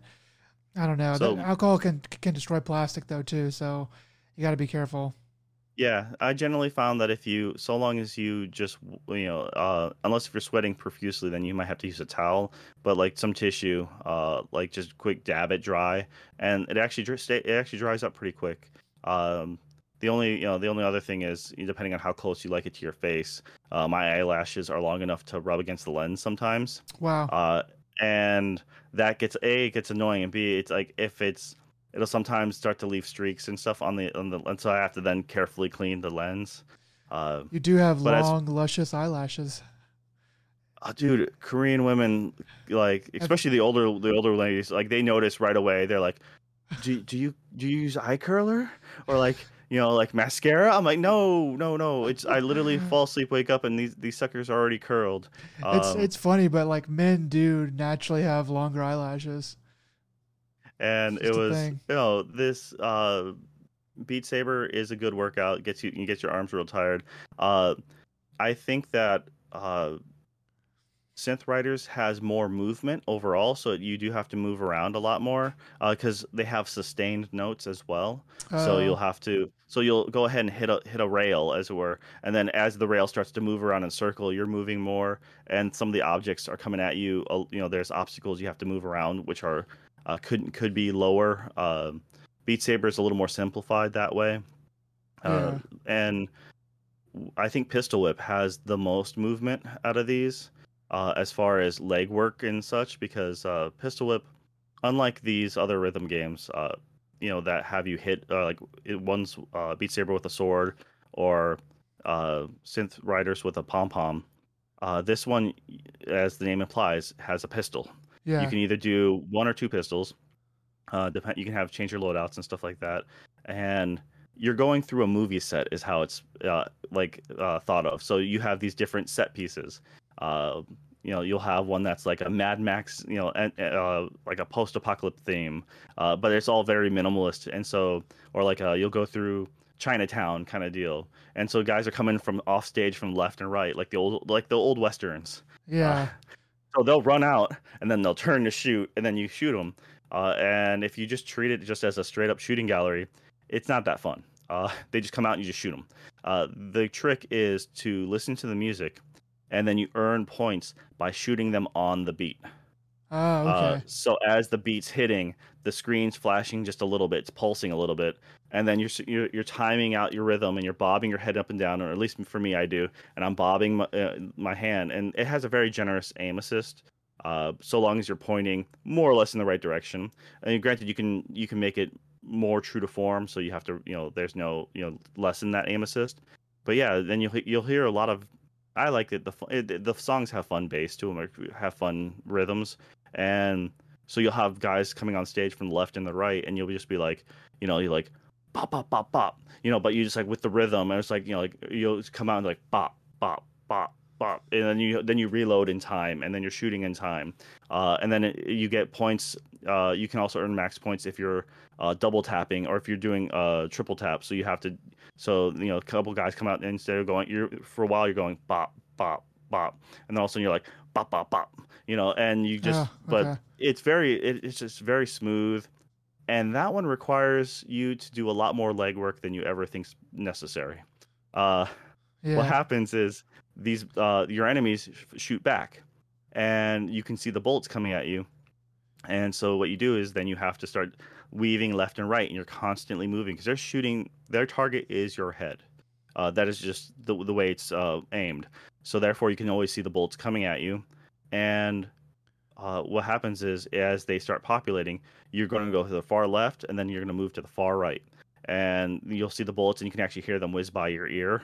Uh, and then you'll start doing circular motions. So you're like you're doing these squats as you're trying to bend down, you know, and you're going all, all around. Uh, then they they also have obstacles to the you know like pillars you have to go around and uh, lower things you have to squat underneath.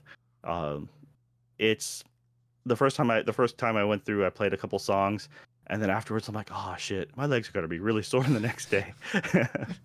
um, it was it was almost sneaky. Uh, the only other game to really do that on VR to me was uh, Superhot VR actually, Okay. because Superhot VR like there's a lot of things on the ground, and because anything anytime you moved, uh, it moved the game progression.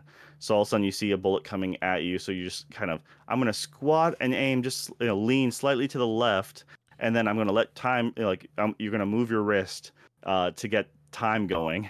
So kind of like Arsenio Hall, uh, you know, wrist motions. And then the bullet's gonna come by you. Then, you- uh, then I'm gonna stand upright, and so everything's like slow motion yoga, but without proper form. Yeah. Uh, that's kind of how Superhot is. And then also, like, I remember that my legs hurt for like two days afterwards, uh, just because I wasn't used to that kind of thing. Now it's no problem, but it was just like, yeah, dude, that sucked. yeah, so- man. Yeah, I, I could see how that would be the case. Yeah. No, um, but if you like rhythm games uh, and you want to cheap, uh, you know, these games are on all VR platforms. Uh, like I said, ch- take a look. Uh, I liked Muse a lot, so therefore this was no brainer. The game itself was only thirty dollars, uh, and I forget. I think the Muse pack was maybe eight. Uh, okay, so that's that's pretty reasonable then yeah, and then they had to get like, the game and get what you want. That's pretty cool. Yeah, they had the everything pack for uh, like sixty dollars, like all the DLCs they had currently. Yeah. And I'm like, 60 bucks for the base game and all the DLC? Sure, I'm in. Uh, you know, I don't think they really, ha- I'm not really sure how many original songs they had. Beat Saber at least has a core, a good core foundation of songs without DLC. Yeah. And then they've really expanded their DLC to include a lot of things. They have um, uh, Imagine Dragons, they have uh, Panic at the Disco. So just kind of a lot Uh, of pop stuff. Yeah, they Poppy type have. stuff. They just added Billie Eilish, who I'm not a fan of. Okay. Um, but then you know they also added BTS, uh, which also not a fan of. so I'm more hit and miss with uh, uh, with Beat Saber. Uh, so I don't buy all the stuff that they come out with, but like their core stuff is pretty good. But it's also more in the vein of um, a lot of scratch EDM. I don't know what you'd call it. It's like not quite Skrillex level, but it, some of the songs do have that um, you know aesthetic to it Uh, okay. and- yeah. You know it's uh but they also have a lot of fun stuff they have uh tokyo machine which does a lot of fun like 8-bit kind of sound you know it's you know pop sound to it Yeah. uh no totally uh i th- those are just really fun things and vr is a different experience i uh, i like that i generally only buy vr games nowadays because a lot of the games i get for free on playstation uh, plus and I can get a, or I can get a lot of the new new games from a library. So I'll go to a local library and rent like the Resident Evil 2 remake that came out on PlayStation because I'm like, all right, I'll play that, have a good time. Uh, I don't necessarily need to own it, uh, at least not right now, uh, at full price. You know, that's I do a lot of you know, but the VR games uh, I end up having more fun with. Uh, the only problem is it's just you have to have the space for it and you know a chunk of time, which like I said, I happen to just have this recent recently, so I was like, yeah, that was awesome. Yeah, that's Uh, handy. Now, a game that uh, I was able to squeeze out, uh, the last game I really got to play was uh, 12 minutes. Uh, I told you last time that I would go ahead and make make sure to get time to do this, and I played all of 12 minutes. Uh, that was, it took me maybe four to five hours. Okay. Uh, yeah, it's it would have been quicker if there was a nice, fun way to reset the level or reset the time loop, but there's not, and so some things you're just really grinding out. Tell me Uh, what you thought about this game. Okay, so, uh, all right, spoilers for 12 minutes. Um, Yes. Yeah. Spoilers abound. This is your warning. We will probably not get to them for another minute or so, but yeah, we're I'm gonna I don't know. I mean, now that Joe knows, I'm gonna spoil the fuck out of this game, um, uh, if if I feel like it. So Yeah. This is your warning. All right, go ahead, Joe. Uh, all right. So what it was essentially 12 minutes. Uh, we talked about before, but you're you're in a tiny apartment and you're in a stuck in a time loop. Uh, and it was a really neat premise. Uh, you know, uh, you're you're having dinner, having some cake, and uh, you know you get a surprise that you're gonna be a dad, and then the cop comes in and you know or, knocks you out, and then it, the time loop starts again. Um, the immediate problem I had with it was these type of adventure games usually have a. I'm used to something like um, the nonary games.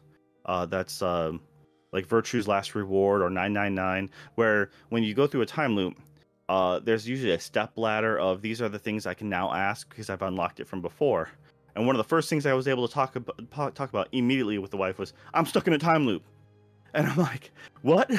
like that's usually not a thing you can say until maybe the third or fourth round because you're just like, "Wait," it's always the, "Wait, is this deja vu? I don't know what's going on. Oh man, this is happening again." You know, usually so they go they let you jump immediately into that, and she's like, "All right, show me proof."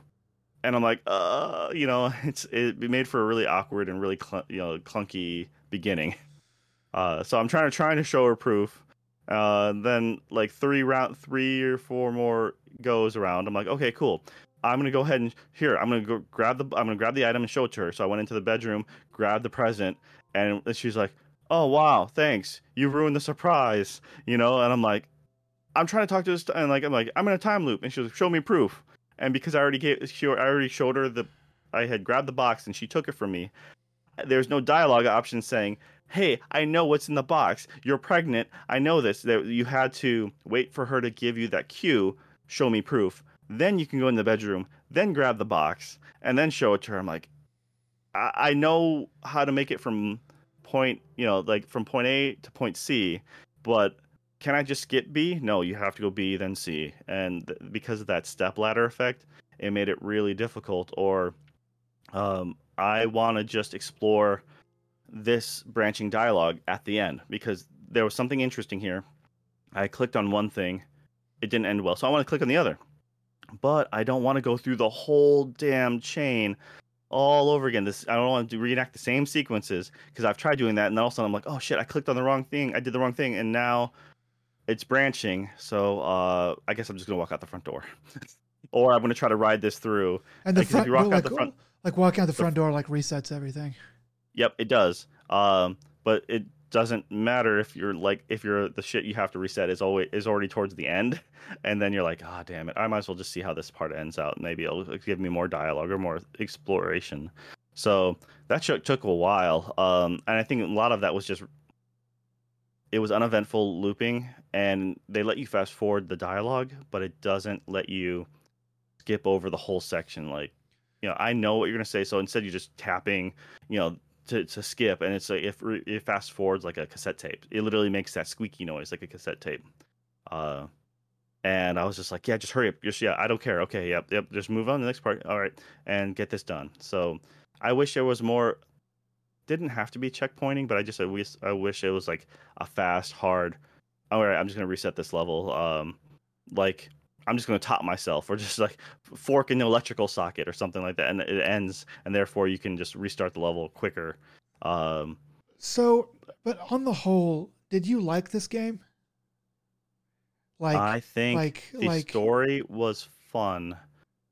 For the price, I think it was like thirty bucks, twenty five bucks. yeah. I mean, Um, like, I played it on Game Pass. I think you did too, right?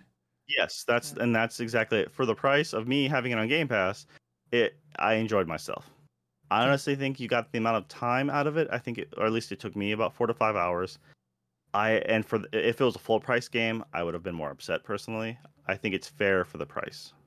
You think thirty bucks is fair, or you think the game the Game Pass price of Well, whatever you're the Game Pass price is totally fair.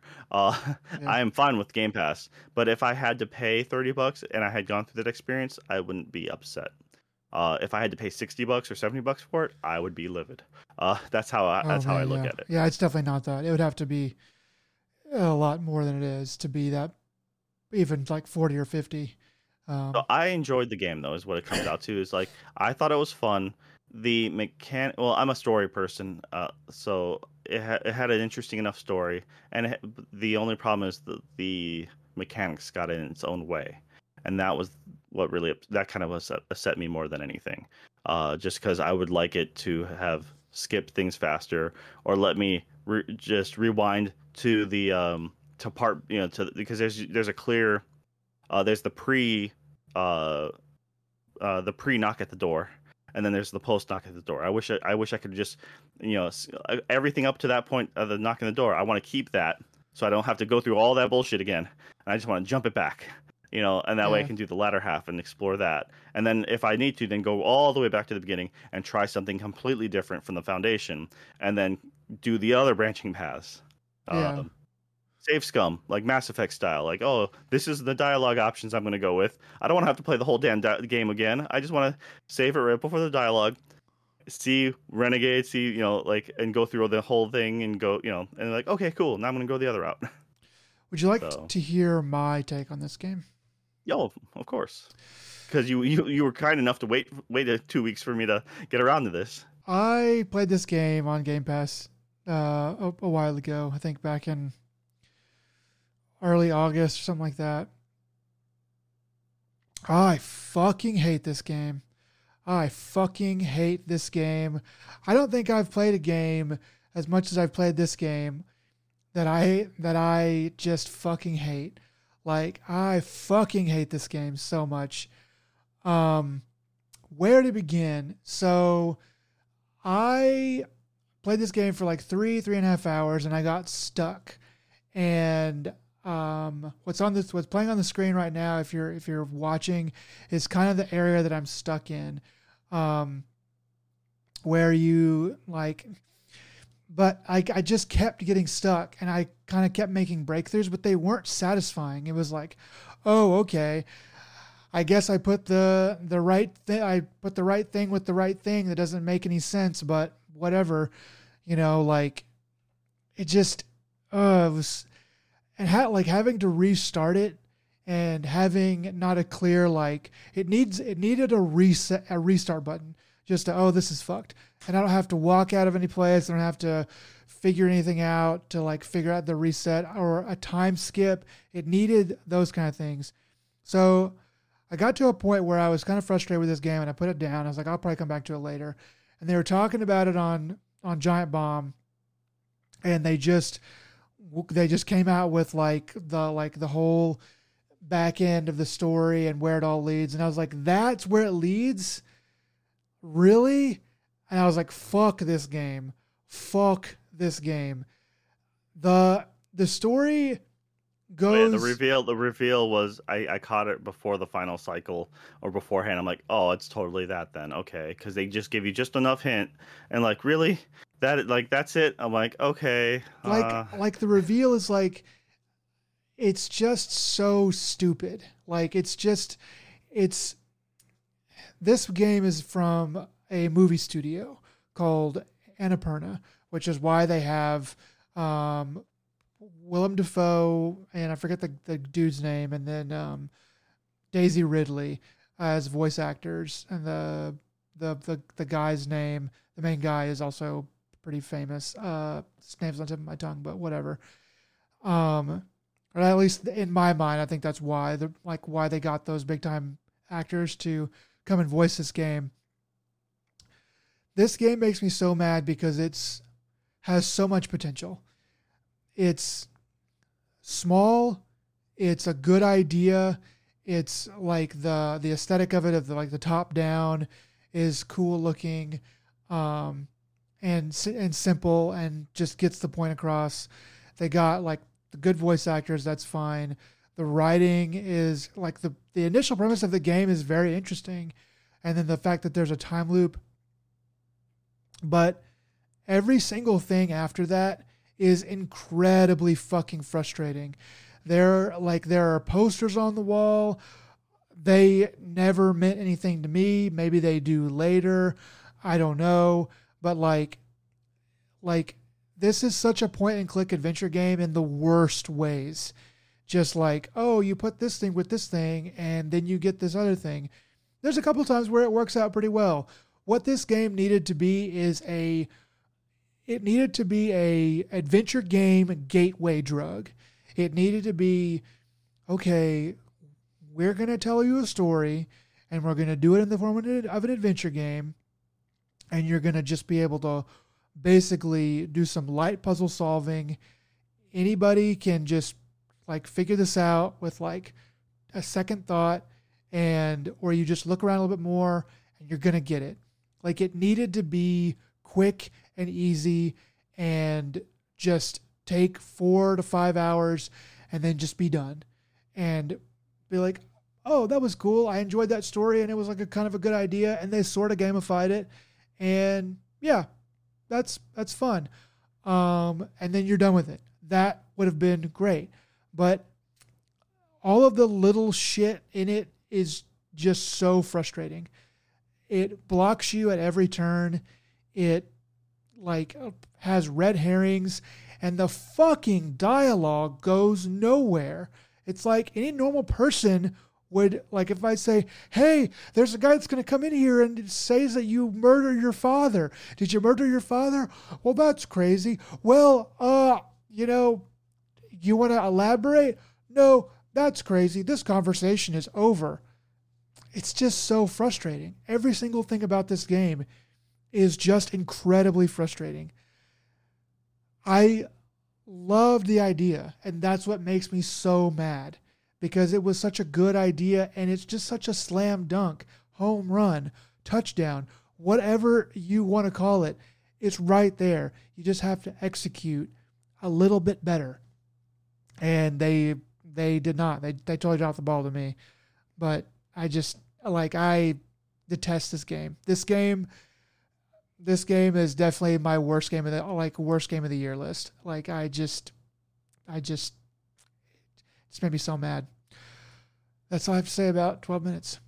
Well, you just need to get good at games. Uh Yeah, maybe, maybe, but you know no, what? Like I said, like, like I mentioned, having needing a reset, much like uh the trials games just a quick button where you could just be like boop and let me start this again uh, that would be really nice uh, some sort of mid save point would be nice to just go back to um, you know the i didn't find the dialogue that bad i only found it that bad because you have to play through the same scene again and again and again uh, like the actual like, acting of it is fine and like the things that they say are fine up to a point until it's just nonsensical it's just like no human being would act this way. So, Annapurna, uh, I don't believe they actually developed the games. I think they are a publisher uh, because um, for this one, it was um, uh, Louis. Uh, uh, it was at An- Antonio. Louis, um, yeah, Luis Antonio is the is credited for uh, actually developing the game.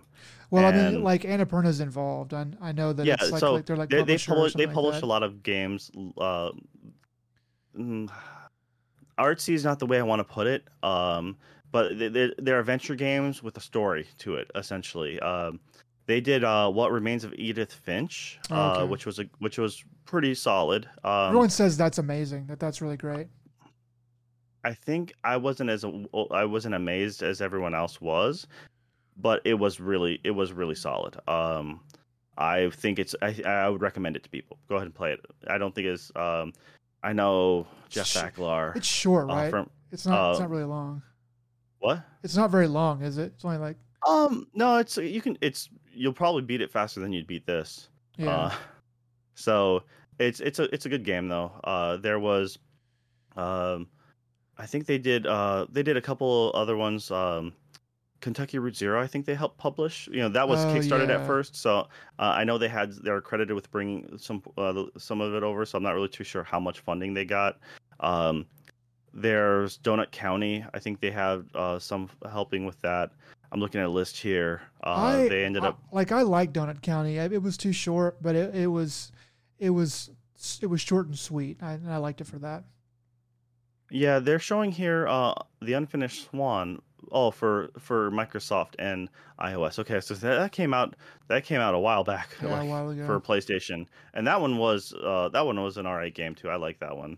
Um, no, but they they do those kind of games. They help publish a lot of that stuff.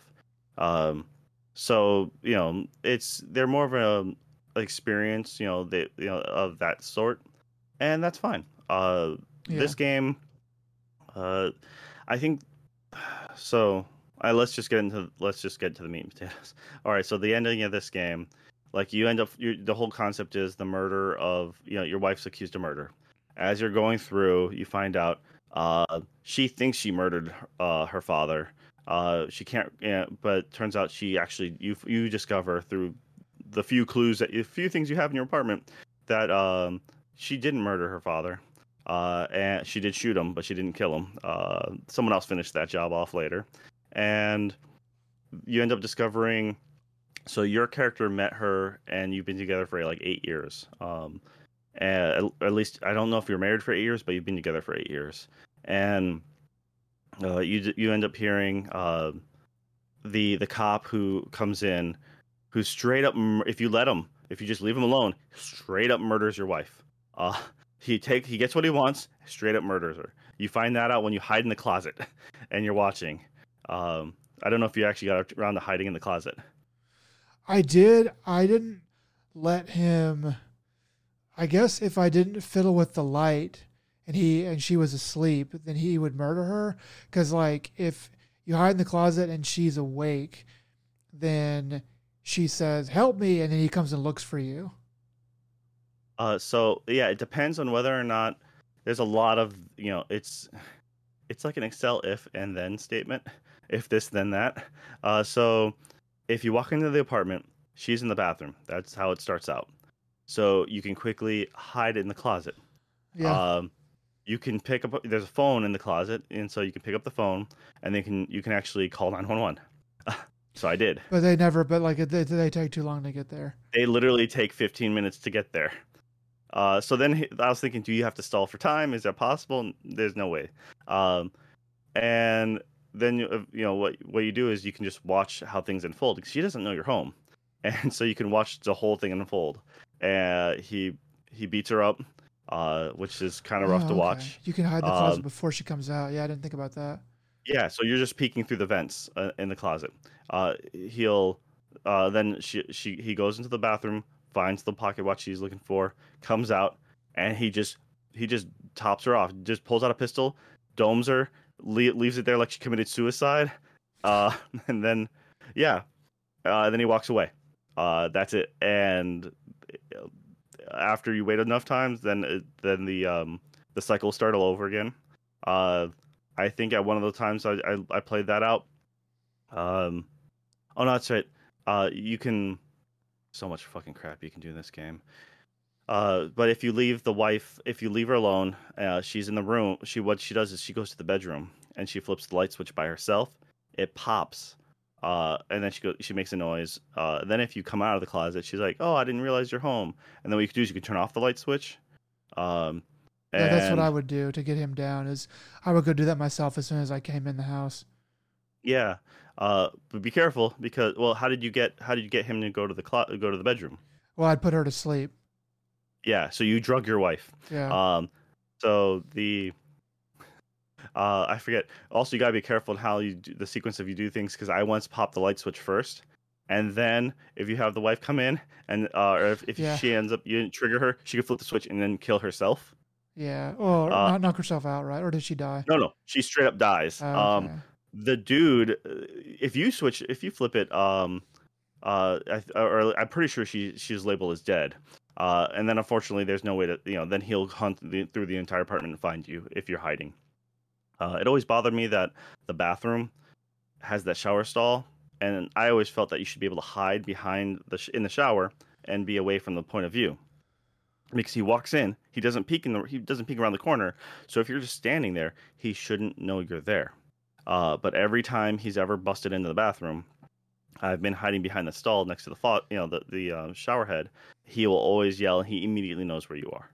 Um, yeah, and that's yeah, yeah. So I, because I always thought that was a, a, key thing. Uh, you can you can flush the uh, the pocket watch. Uh, I once tried flushing everything to cause a flood to, uh, to hopefully make water flow to hopefully get a super or something up. I tried that. Where is that the watch anyway? Oh, you didn't? Oh, okay, the watch is underneath the uh the the sink or underneath the the medicine cabinet. So you another fucking stupid thing. You have to click on the medicine cabinet. You open up the medicine cabinet. Then that gives you the angle you have to look underneath the medicine cabinet, and you can click on the vent there. And you have to use Ah, you have to use pretty much anything to to pry it open. So it's like you can't do it by hand. Okay, then so I use I would generally use one of the knives or, or like utensils, like a spoon or something like that in the kitchen. Um, but then I found out, oh, you can just literally use the keys that are in your pocket.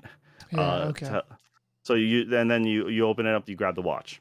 Uh, I tried giving him the watch in the beginning, and it just didn't work. Like it didn't work the way I wanted it to. Just try to give things or try to make things happen. yeah. And like half the time, if you try to speak to him, he'll just knock you out. Um, I, you know, eventually then I got into that murder spree of let me try everything single way I can do while I have him tied up. Like I'm gonna go ahead and hide. Well, first I'm like I'm gonna try hiding here, or I'm gonna try doing that. And like, you know, there's Do they ever tell you where the watch is? Or Yeah. do you Okay, so you you can you can get it out of somebody? You can um make make her tell you or something? yeah when you hide in the closet, you hide in the closet and you watch her oh, you watch her you watch her, him and her react she's like he's like is there any is there anyone here? Um you know uh boyfriend girlfriend husband you know something like that? And she goes and you know like she's like my husband's going to be home pretty soon because you're hiding in the closet. She doesn't know you're there then she's like he beats her up and she goes it's it's underneath the vent. And Okay, those- so that's one of the dialogue options you have early on is you know you can say i know the watch is under the vent or you pull out the watch and you hand it to her and go this is your father's pocket watch. You know that with the baby clothes are some of the key indicators that you're like hey uh you know this is what's going on. And then it's like don't open the door you know? You can you can tell her which doesn't mean a damn thing uh really. Uh you know she she won't open the door and then you can lock the door and then he'll still kick it down um which is always weird because then you know he'll um you know you, you when he's unconscious i rummaged through his phone found out found the text chains and so long as you make a dial you dial out then he'll you'll remember those numbers and so then you can call from her phone so then you can call his daughter from your phone yeah. and have dialogue options that way yeah. um I, I, did, I did some of that stuff. uh, I should I should have thought to let him company? I should have thought to let him kill her, but I just never thought about just going and hiding in the closet immediately. I don't know. I never thought of that. yeah it's um uh it's like I said, it's just like I'll just see what happens because it's that's a lot of these things. Like I just want to see where it goes. I'm like, Jesus, dude, that was rough. A, the beating up, and then B, when he kills her, she's just like bubbling blood from her head for a while. Like, it can stop now. up. Yeah. You can stop. No, really, you should stop. you know, it's like that's kind of rough to watch. Um, and so one of the things is you're, uh, you there's an insurance company because you find out that the the cop his uh, daughter has cancer through the text messages. Yeah. And so it's like, all right, so I tried calling the insurance company.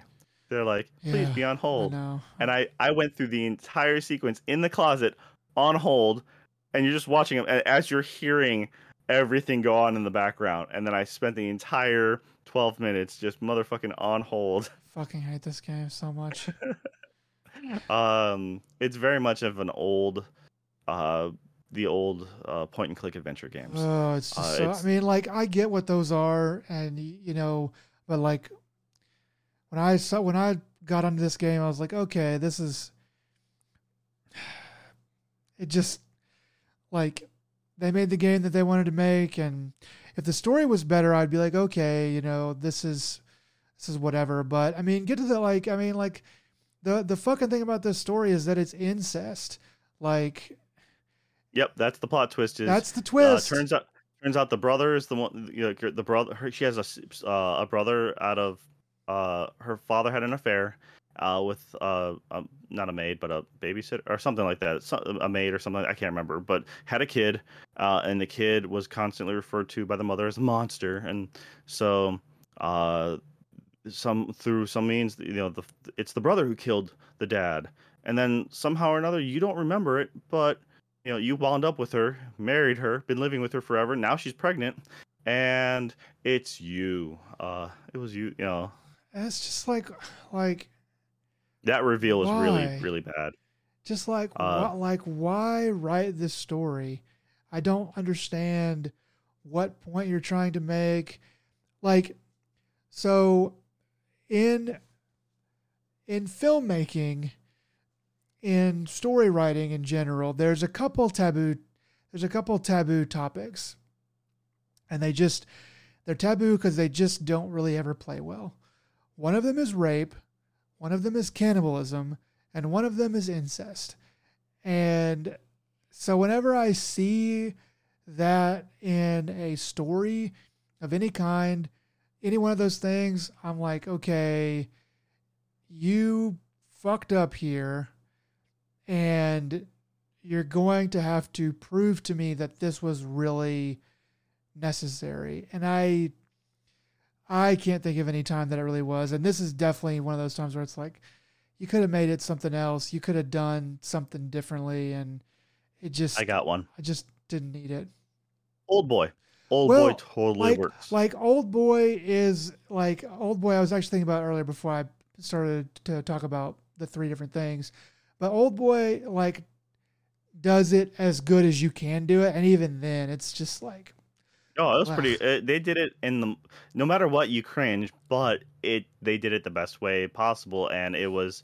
Uh, it was incest, which kicked off the whole thing, uh, because he he accidentally stumbles across uh, a brother sister duo, and the sister kills herself. So therefore, the brother then waits thirty plus years to get his revenge, uh, or twenty years, and then keeps the dude locked up forever. Uh, completely mind fucks him. spoilers Like, for old every- boy, by the way. What? spoilers Oh, yeah. for old boy, by the way. That's like the first half. I I didn't spoil the ending so far, but the way they they carry that thing out to the end was was super awesome. Uh, it was. I'm talking about the the Korean old boy. I did not see the um the U.S. remake. I forgot. I did not hear- that. I heard it wasn't very good. Uh, so I just like, well, you know what? I'm not going to bother with that. And no, the Korean version uh, was solid. I Yeah. recommend watching it, uh, unless if you're very queasy about that. But it's just it Uh, It's yeah, a classic. I mean, it's a good movie, and it. Yeah, I mean that is, that is like like one of the ones. It's probably the Yeah. only one I can that I would say it's kind of worth it. I still think they probably could have made that movie without it, without it being that, just because it's it's some just Yeah. some things that are just kind of too gross. And well, it's it's exactly, but that's also it's one of those cultural things to a certain extent. But not saying it's very common there, but it's just saying what we ex- find acceptable or like because we find the it's maybe you know it's we find it way more cringy just because that's how we are. Uh, we also find it way more cringy or hard uh, to talk about sex or sexiness in in normal conversation to say something is sexy uh without being like super uh sounding super pervy is Yeah. very difficult in American culture. You can be like, dude, that dress looks sexy, but I'm like, n- but I'm not talking like, and try to not make it sound like you're hitting on someone is nigh impossible. yeah. I you mean, like over there, it, it probably doesn't have quite the. It probably doesn't hit quite as hard. Um, It's, No, so but anyways, so old boy it's- is it's- old boy is the only exception I can think of where incest, like other than like uh, where it's like a good movie and episode, it has that in you it. Yeah, well, like where what?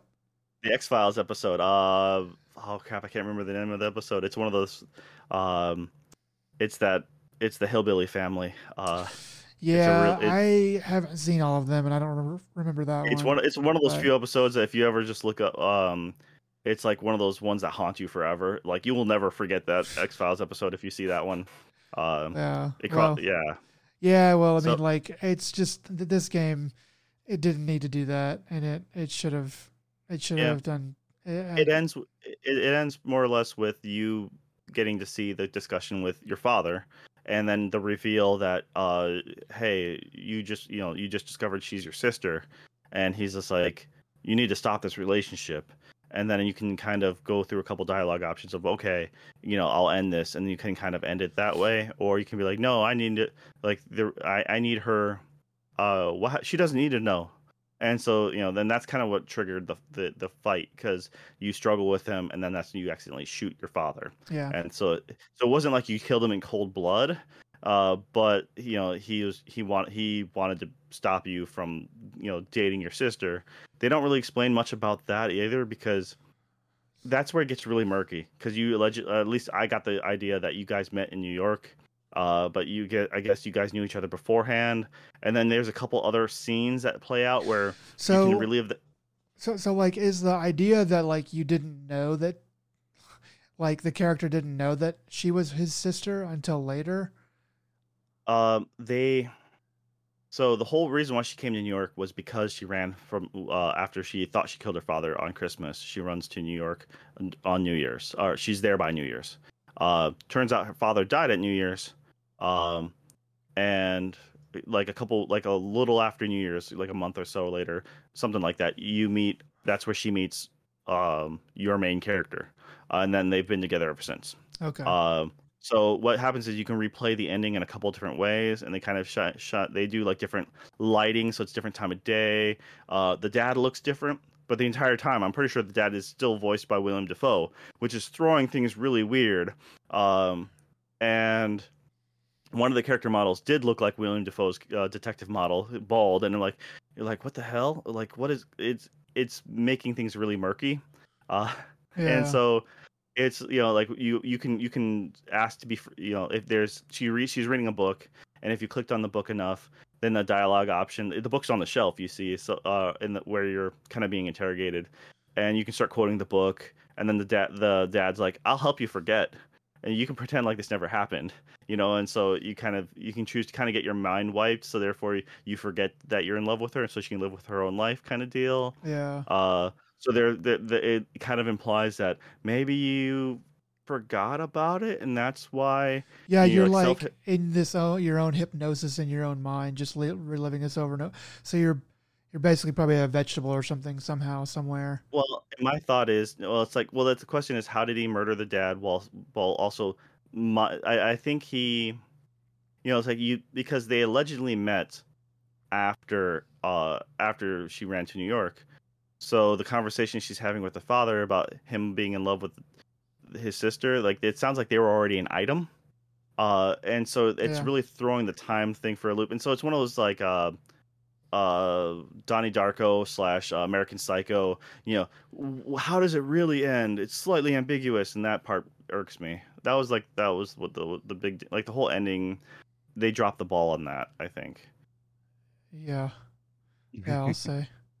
on that on that positive note, uh, so you hate that game. yeah yeah the fucking downer. Um, you know you've been playing something uh which has a much better uh family relations. Uh, yeah, I guess this is another brother sister thing. I've been playing. Well, I'm just going to talk about this for a minute because I've only played like an hour and a half or so of it. Um, so I started playing. Talking about incest. Okay. Yeah, yeah. More more brother sister love. Um, I just started playing this game called Nier Replicant. Um, came out back in April. Uh, it's a remake of a game that uh, a game called Nier. Um, I think it was just called Nier. And um, so back in the 2010s, I think, uh, somewhere around there, there was a pair of games that came out. One of them in the United States um, for the Xbox called Nier Gestalt about Yes. a father looking for or trying to find a cure for his daughter. Um, well, uh, the same game came out also in Japan for the Xbox, but also in Japan, um, uh, another version of that game came out where it was a different main character, um, but but he was uh, the brother of the sister. Um, And Replicant was the uh, it was Nier Replicant was the uh, the PS3 version uh, originally. Yeah, so I think I get yeah, I guess it was called Replicant then too, or whatever. Um, yeah, it wasn't until they came out to America alone that they call it just straight up Nier. That was there's only the one version. yeah, that was Uh, it. that's that's confusion because America just got Nier, which is Daddy version, and then in Japan, Xbox version was Nier the Daddy version, but that was Gestalt. Yeah. yeah, Uh, then Replicant was the uh, PlayStation only version with uh, Pretty Boy Brother. yeah, exactly. So uh, I started playing this game, and this game definitely is a PlayStation 3 game. Like when I started it, so I had played Nier Nier Automata earlier this year for the first time, and I really liked that. Um, and so I wanted to go and go and play this. And when it starts up, I was like, "Oh dang, this is this is definitely a PlayStation 3 game." Um, it's just uh, I haven't played very much of it, um, but it's it's just kind of bare compared to what was done in in Automata, which that was even sort of bare in places in some ways for like a for like a PlayStation 4 game. Yeah, it's it's one of those things that uh, you make it a vaster landscape to kind of give it more, you know, feeling of a more world. Uh, there just wasn't a lot in between. Uh, though I think the movement in this uh, is at least pretty nice because you you run at a good speed at least. Yeah, and this one like you run super fast right away. In in, in Automata, you had to you had to kind of earn that and stuff. Um, but like the movement in this is good. The combat is pretty good. It's not it's not as good as Automata, um, but uh, I'm gonna keep playing this and and it uh, it should be good. Um, I'm kind of just wanted to see sort of the roots of Automata and where that that went. I've also heard this game has a lot of character to it. Has a like it's a it's like a really good six out of ten game. So I may not finish it because it is like a forty-ish hour game to do the main story, um, and a couple quests, side quests. Um, but it should be good for for at least a little while. Yeah. Um, no, they do, and especially if you like Nier Automata, they do some uh, filler backstory for uh, some of the characters. Um, so that's that's it's something, at least some stuff you get to look forward to Yeah, uh, for sure. yeah, All right, exactly. well- so it, it it it should be good, but but um, I'm not. I'm my I'm gonna play it slowly, uh, maybe a couple hours here or there. I'm not gonna mainline it really. Okay. All right. Well, anything else you've been playing? Yeah. Um. So last week I just started playing um, a little game called Eastward on the on the Nintendo Switch. It's also come out on the uh, PC. I would recommend playing this on the Switch though, um, for some reasons I'm going to get into. Uh, it probably runs better on the PC, I'm sure, and all that stuff. Um, it runs fine on the Switch. Um, it's only given me like I think it's crashed once, um, but never handheld. And it's only kind of weirdly made like a sort of a minor glitch, like one time. I've never gotten stuck or anything like that. But this game is just, this game is just so cute and so much fun. Um, it's not difficult, but it started out really easy, so easy that I was kind of worried about it and it's gotten to where it's now like a I would say appropriately difficult. Like I get like there's some rooms that I go into in like a dungeon and, and I'll die like like once or twice because they're kind of kind of tough. Um, and then the bosses I die I think I've died like twice to one of the bosses, so it's still it's still very easy. Um, but the the aesthetic for this game is great. Uh, the combat is is um, more complicated than I initially gave it credit for. Um, so so basically, like this game is, you are a father with an adoptive daughter. I'm not sure how much I said this, how much of this I said last time, but you're a father with an adoptive adopted daughter. You've got a frying pan, and she's got psychic powers, and together you're gonna whip ass uh, through this world. But um, this game is uh, so is like the combat is is very quaint. Everything about this game is just so quaint and cute. Um, it has a lot of character and charm. Yeah, it totally does. So something I didn't understand when I first started playing this game is that this game I think is a love letter to Earthbound or Mother or the the, the Mother series. Um, because like I never played those games, but when but I started to but there's so many hints that they drop in here and it kind of looks like those games that I went and looked at, you know, like like Mother 1, 2 and 3 and it is it does seem to be to be giving a big nod toward those games. Um, the story is just is like is very sweet and simple, but it's also kind of serious in places. And it also gives off some weird vibes. Like the characters, like, kind of talk sort of like, you know, like cartoonish in a way. Like they say things like that cartoons would say. But then you go up to like a refrigerator, uh, which is where you can save your game. And when you click on the refrigerator to save the game, it gives you this like and every every refrigerator is different. They give you a different line but they give you these lines of dialogue about memory and like forgetting and um like uh like like what memory means. And like if you open up somebody else's memories are you them or are you still you and it's it's kind of weird stuff like that that kind of gives a little bit a little bit more of a of kind of a air of of uh, strangeness to the game.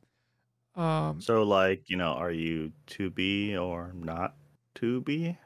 Okay, yeah, I'm sorry. It's, it's Nier joke. Like yeah, it's the wrong segment, dude. Wrong segment. you should have done this before. See, that's the way it should have went. Rolled in real good. This is the stuff we have to get nailed down in pre-show. Um, but like, uh, like this game is pretty long. Um, it is uh, this uh, Eastward. They're saying it's between 30 and 40 hours. Uh, one reviewer said it took him 33, so they're kind of saying about 35 hours. I am 20, 21 hours into it. Um, so it kind of feels like I'm getting close to the end of the game, but I heard it's you know upwards of 30. So I guess I have quite a bit more to go.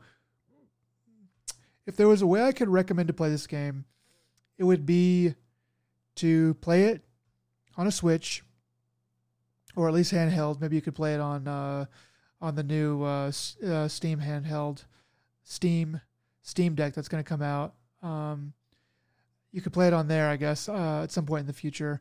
But play it handheld, um, in bed, 30 minutes before you go to sleep. 30 minutes to an hour before you go to sleep. It's the perfect palate cleanser. You're playing your shooter, you're playing your hardcore action game, you're dying over and over again. You turn that off. It's time to go to bed, sort of, and you can get a little bit in this game done. And it's just so it's just a just a nice chill experience. Um, the music in this game is fantastic. I love the soundtrack.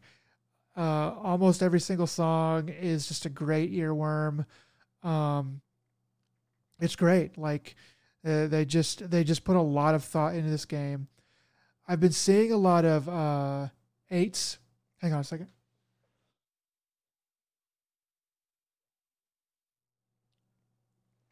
I've been seeing a lot of eights um, come out in, in the reviews scores. I think that's fair. I think it's probably it could probably probably be a little bit shorter, um, and maybe do a little bit more in certain places and bump up the score. Um, depending on how it ends, I think I'll probably give it a little bit higher than that, like a, like a nine, just because just what this game's doing. You just don't see it in other games. I, I, don't, I don't see it in very many other games. The pixel art alone is worth a lot of points. The soundtrack is also amazing, and the gameplay. It's not really complicated, but it's sufficient and it's entertaining. It's ne- it's never it never overburdens you. Um, just an all around good game. Highly recommend it. Oh, that's good. Uh, yeah, the it looks wonderful. Uh, I can. It's one of those things that uh, does it interest you in playing uh the Mother series or Earthbound? You know, the second one, which was on the PS uh, or not PS. I'm sorry, um, the SNES, uh, which was the American classic. So, like, yeah, Mother is um pretty widely lauded and on a lot of top 10 lists. Um, I think Mother 1 and 2 are probably a little too old for me to really be able to get into. Uh, but but yeah, like uh, like Earthbound, wait, wait, which is Mother 2. Um, I might go play that a little bit just to kind of see what it's like. I still like that game a lot. I've uh, I play it once every like five years or something like that. I'll get back into it.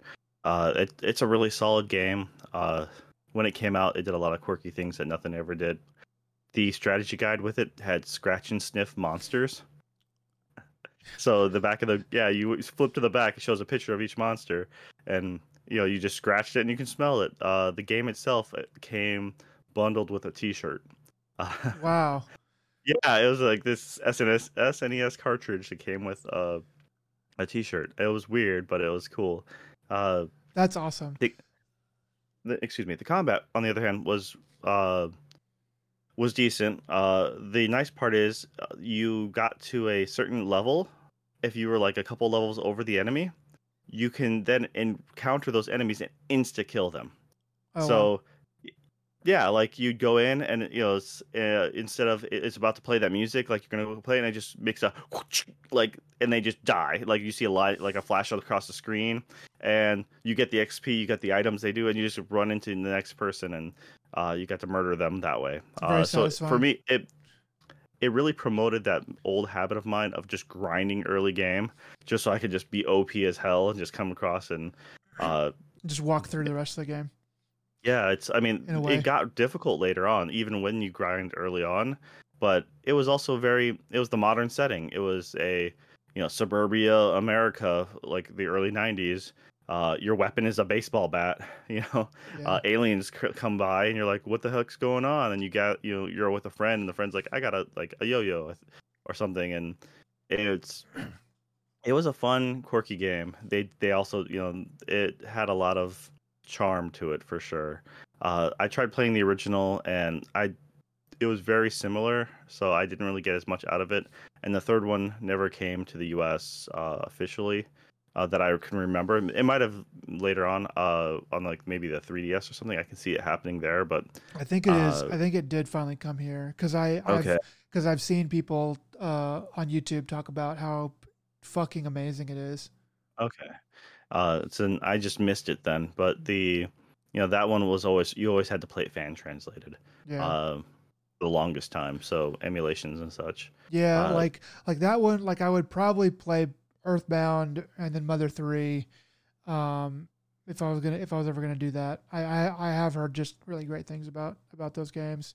And this and if this is like what that is, then I can see why. Like somebody would go to all this trouble to try to make a, a, a game that emulates what those games do because this game's this game's great.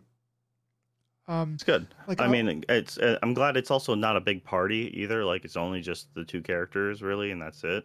See, I thought it was going to be more characters. Um, like you were going to change out or something like something like, something like that. Because I think I saw some some trailer or some gameplay that showed you using different characters, but I guess I'm, I was wrong, or maybe it's still to come. Um, but uh, like the other thing to, about this game too is that like it's twenty five dollars, man. Like, and I got it. I mean, I pre ordered it because I wanted to play it. So twenty two fifty. You know, it is. It's so worth that.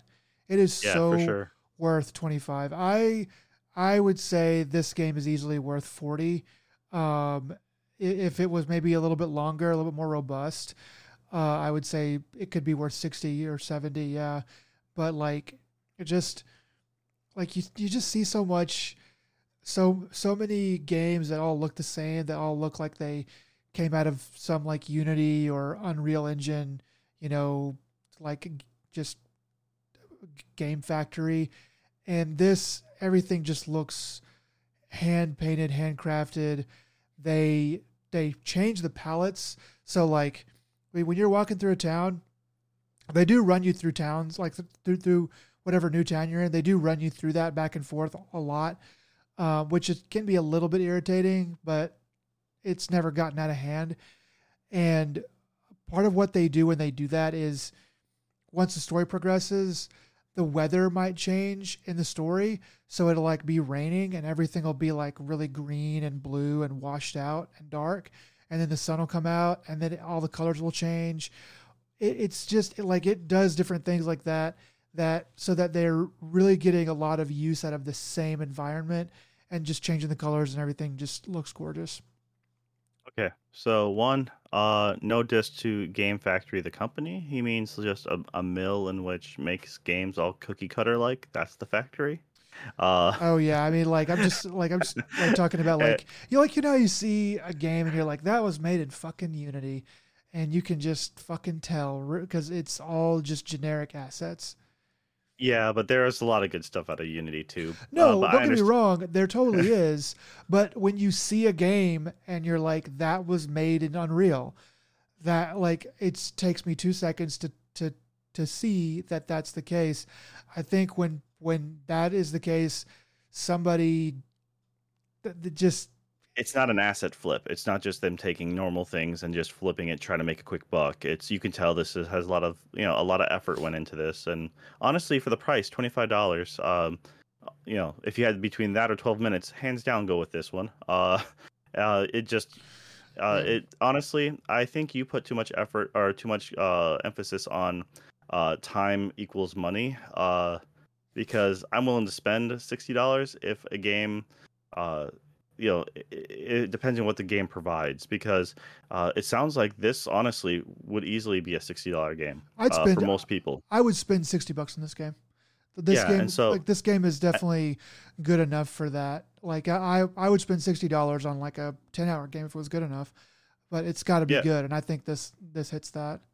and it yeah that's the, that's from the vibe everything i'm getting so that's you know, most definitely a, a solid you know a solid recommendation i mean it's at a superior price because you know most people would then if this was a $60 game originally they may be hesitant and they may wait for that to try to drop in price um which pc would be okay but when you're on the switch it's really hard to drop in price on on It- uh, switch It almost never does. Yeah.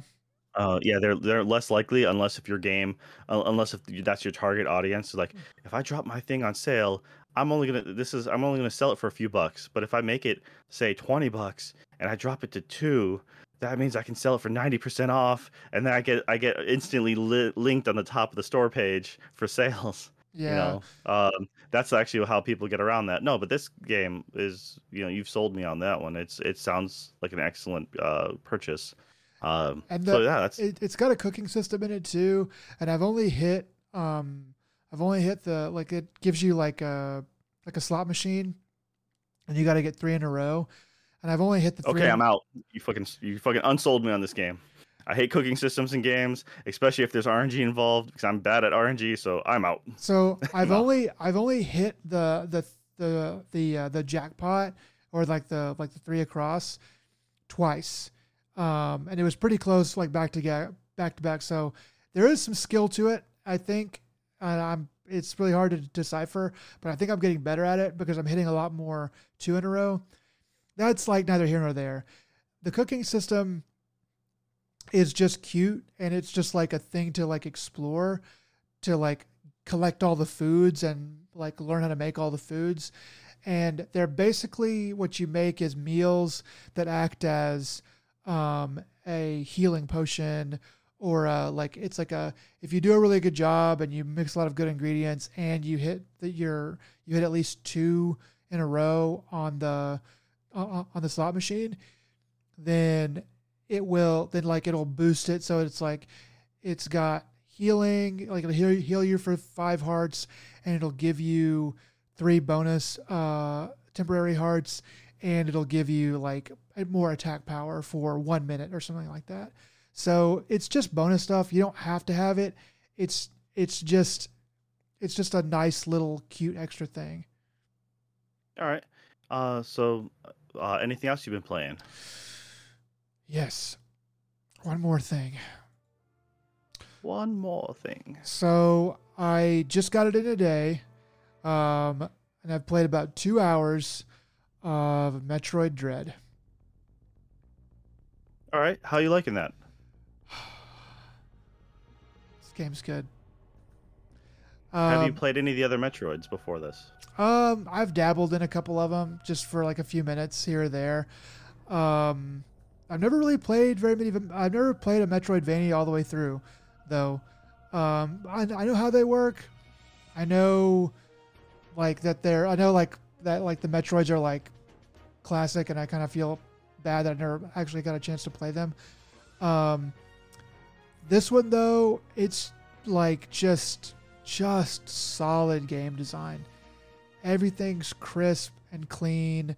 The rooms are great. The puzzles are well, I guess there's not really puzzles. The whole game's kind of a puzzle, but like, like traversal and just everything about it is just it's just really good. I mean, I've only played two hours of it, but it gets you. It it kind of info dumps you.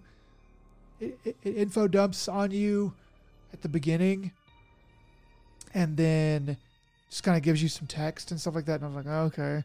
But then it sort of starts to give you more of the cutscenes and stuff like that when it's whenever it's more actiony and important.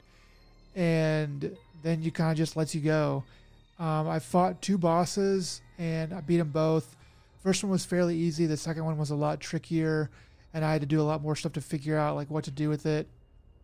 It's just like I'm not good at this game because this is the, the the gameplay that's on the screen right now uh, as that will show you, because this is just some stuff that I recorded. Um, but it's just a good, solid game. I think that it's been getting a lot of really high reviews. I haven't looked at any of the reviews yet. Um, I've been trying to avoid them, but from what I can tell, uh, from just stuff that I couldn't avoid, people like this game. I think that uh, it's getting a lot of high praise. Um, it's good. It looks good, feels good. Um, it's interesting. It's kind of tough. Um, it's scary in a way. It's not like horrifying, but uh, the Tense. tense. Yeah. Um, the the machine the machines that chase you they're called EMMIs, and they are pretty pretty terrifying. Like you cannot you can't like stand against them. You can't fight them. You have to just run away until like until like there's a certain point at which you can um and they handle that really well.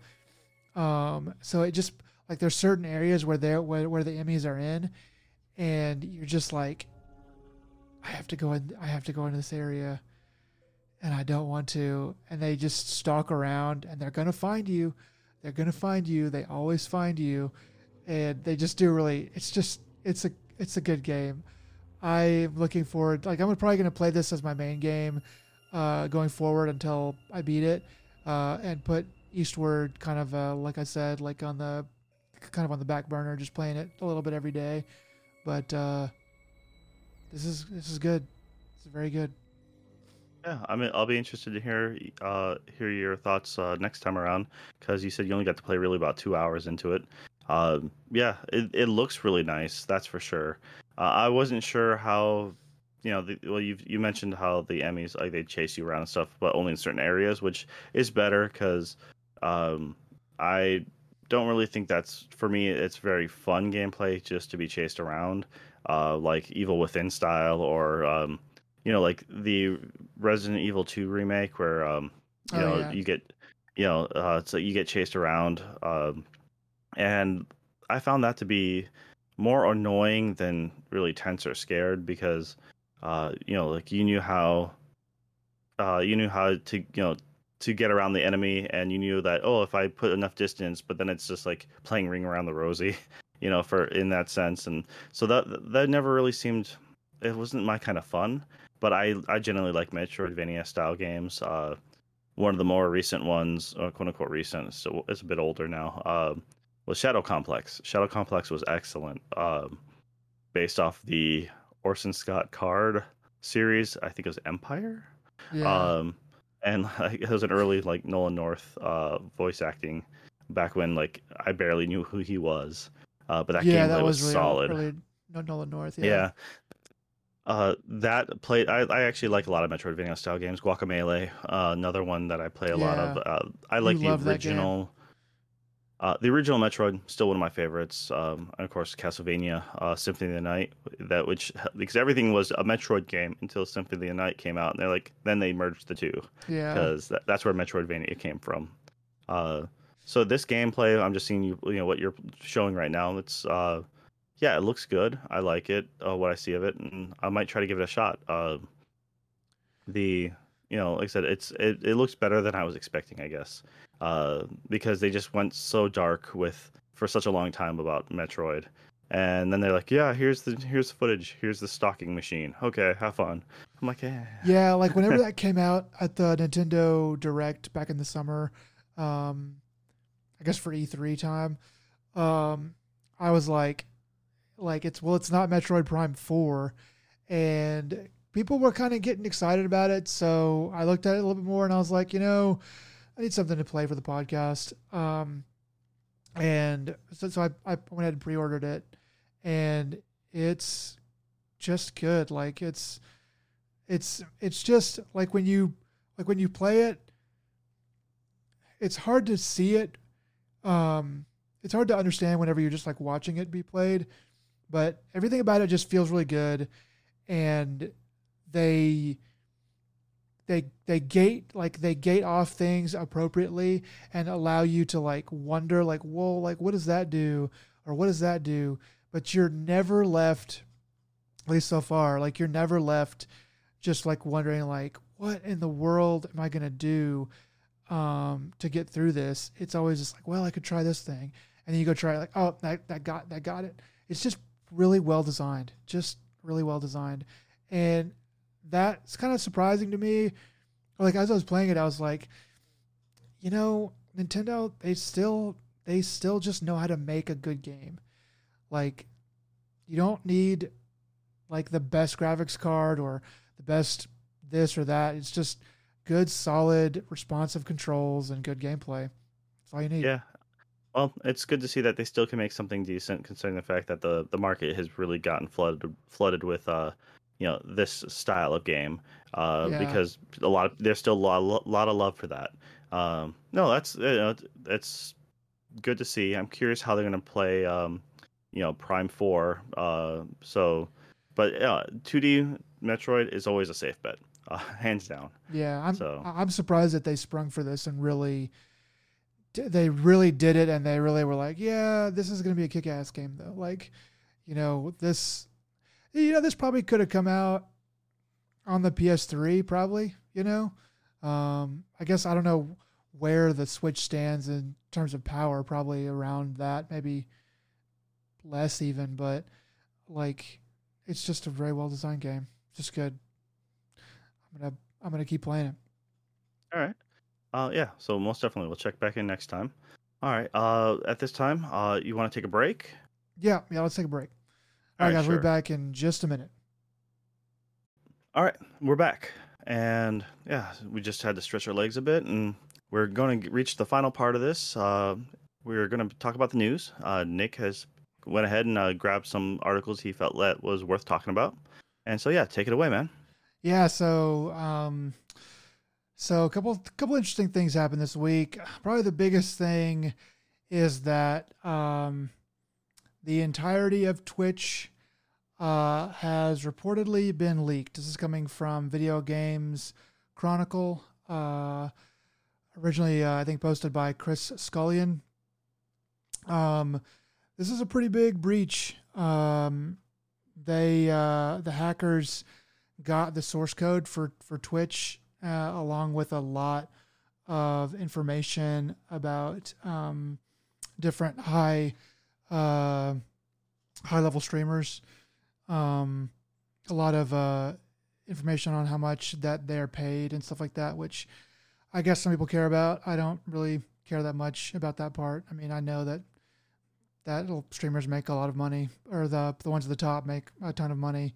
Um, but anyway, just kind of a kind of a big, just kind of a big breach, and uh, they're saying you should go and um, change your password and your stream key and stuff like that um, because they have it now. So if you're a streamer, um, sure you've probably already heard about this, but um, that's just something that people are going to have to have to go and do. Um, this kind of stuff sucks. It's just like it's terrorism. I mean, that's that's what it is.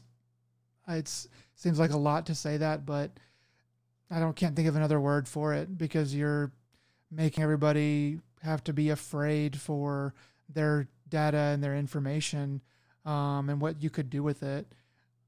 It's just it just sucks.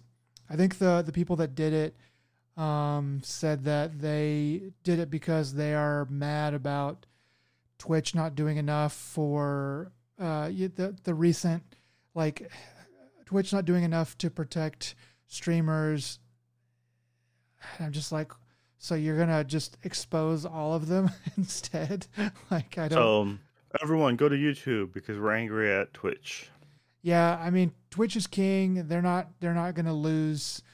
They're not gonna lose out you know, that much. They probably are. I know they are losing some top streamers and even probably some small level streamers, but like they're still king. They're still like they're still gonna be at the top. So I I, I don't know. It just it just sucks and it's just a really big data breach. Um, hopefully they can figure out how to keep this from happening again, but or at least not at this scale anyway but we'll see. You think you think at least the the light at the end of the tunnel uh, essentially is hopefully those people aren't using the same passwords for their other crap, and if they are, they change it all. But it's you know it could at least mm, uh, help them Twitch build a better infrastructure and possibly uh, now that people know what each other are making, uh, level the playing field to a certain extent, but honestly, that part's not going to really happen in my eyes. Well, uh, I, you know, you're you're screwing everyone over because you're upset, and yeah, it sucks. Uh, there's not really a good way around it. Uh, you, you know, they're doing it more. It's more like I'm doing it because I can, or because we can, and we're just going to try to do this, use this excuse as a noble cause. Yeah. Yeah. Yeah. It's it's the the logic is is, is ridiculous.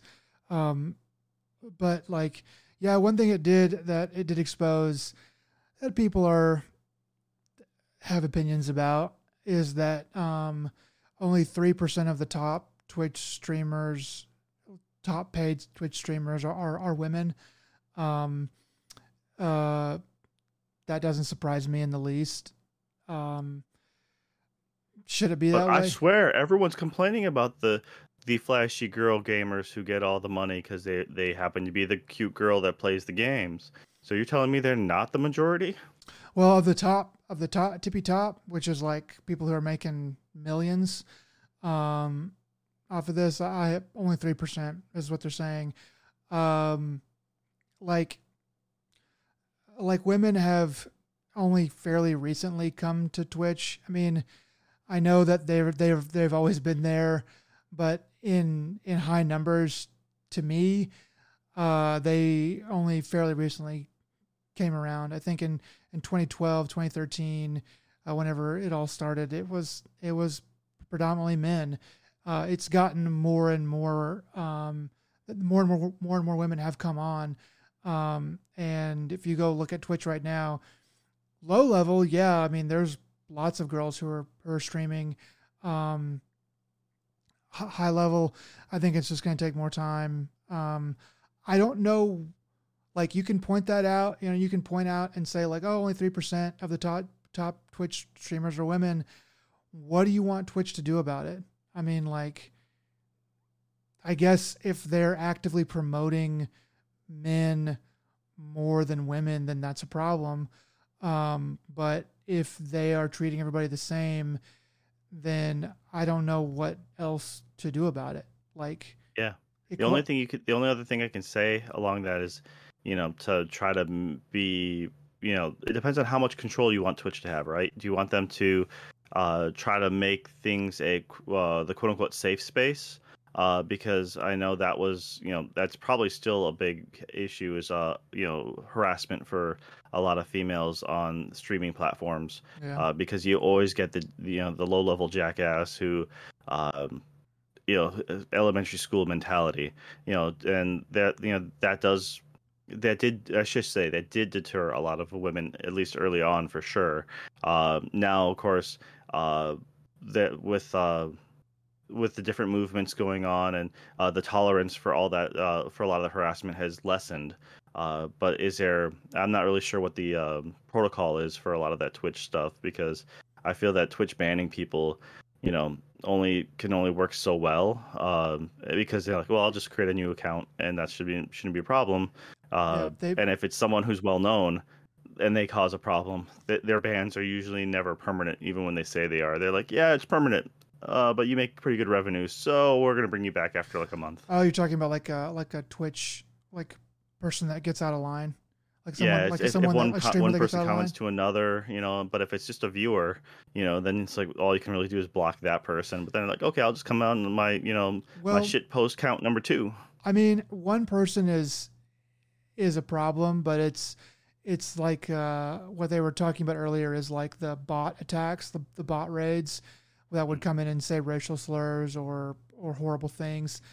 Um, that's the main thing that they really want to get down because one person can buy a bunch of bots and get them to do that. Um, the problem is, or the thing is that they need to make accounts for those. It's very easy to do that right now. They're making barriers to make it more difficult for some for someone to make that many accounts. Not impossible, but they are making more difficult um, and I mean, people are mad at Twitch. Uh, I did see something else today that um, ex Twitch employees are saying that Twitch has um, several times gone with making more money instead of instead of um, trying to protect people more or streamers more. Um, at the time, I'm sure that that made that that made sense. Maybe it didn't. Maybe they were in the wrong then. But like a lot of times, businesses, which is what Twitch is, is a business. They want to make money. Um, they have suits that want to make money. And if it ain't broke as far as safety is concerned, they're not going to go out of their way to fix it. Now that it's a problem, yeah, they're probably to, they're probably all hands on deck trying to get this figured out. Um, but like, yeah, yeah. Corporations will always choose money over anything else because that's what they do. I mean, it, it's that it's that logic of um, uh, a car manufacturer who knows that there's a flaw in their car, but it only happens in a small percentage, would rather pay the legal fees uh, for their the fallout if so, if something were to be happen or be discovered, uh, than to try to recall and fix the problem from the foundation up. Because in the end, they're going to make more money if they don't fix the problem. Yeah. Uh, yeah, that's, that's why the, you should never have loyalty to a company that you buy products from. At least not like beyond what you can throw them. I mean, if they have one bad slip, sure, I guess you just kind of wait wait for the next one, but like like you can't have loyalty to you can't have blind loyalty at least to these companies cuz they don't give a shit about you. They don't care. All they want their whole be reason for existence is money. Like that's their goal. Yeah. So all right then. Uh you know, we all agree corporations are bad. Uh, so They're also uh, good. else? Like they're also good, but they're also bad. I'll just say Yeah. that. Well, all right. So uh, uh, outside of this, uh, what else you got? So a couple smaller things. Um, Nintendo.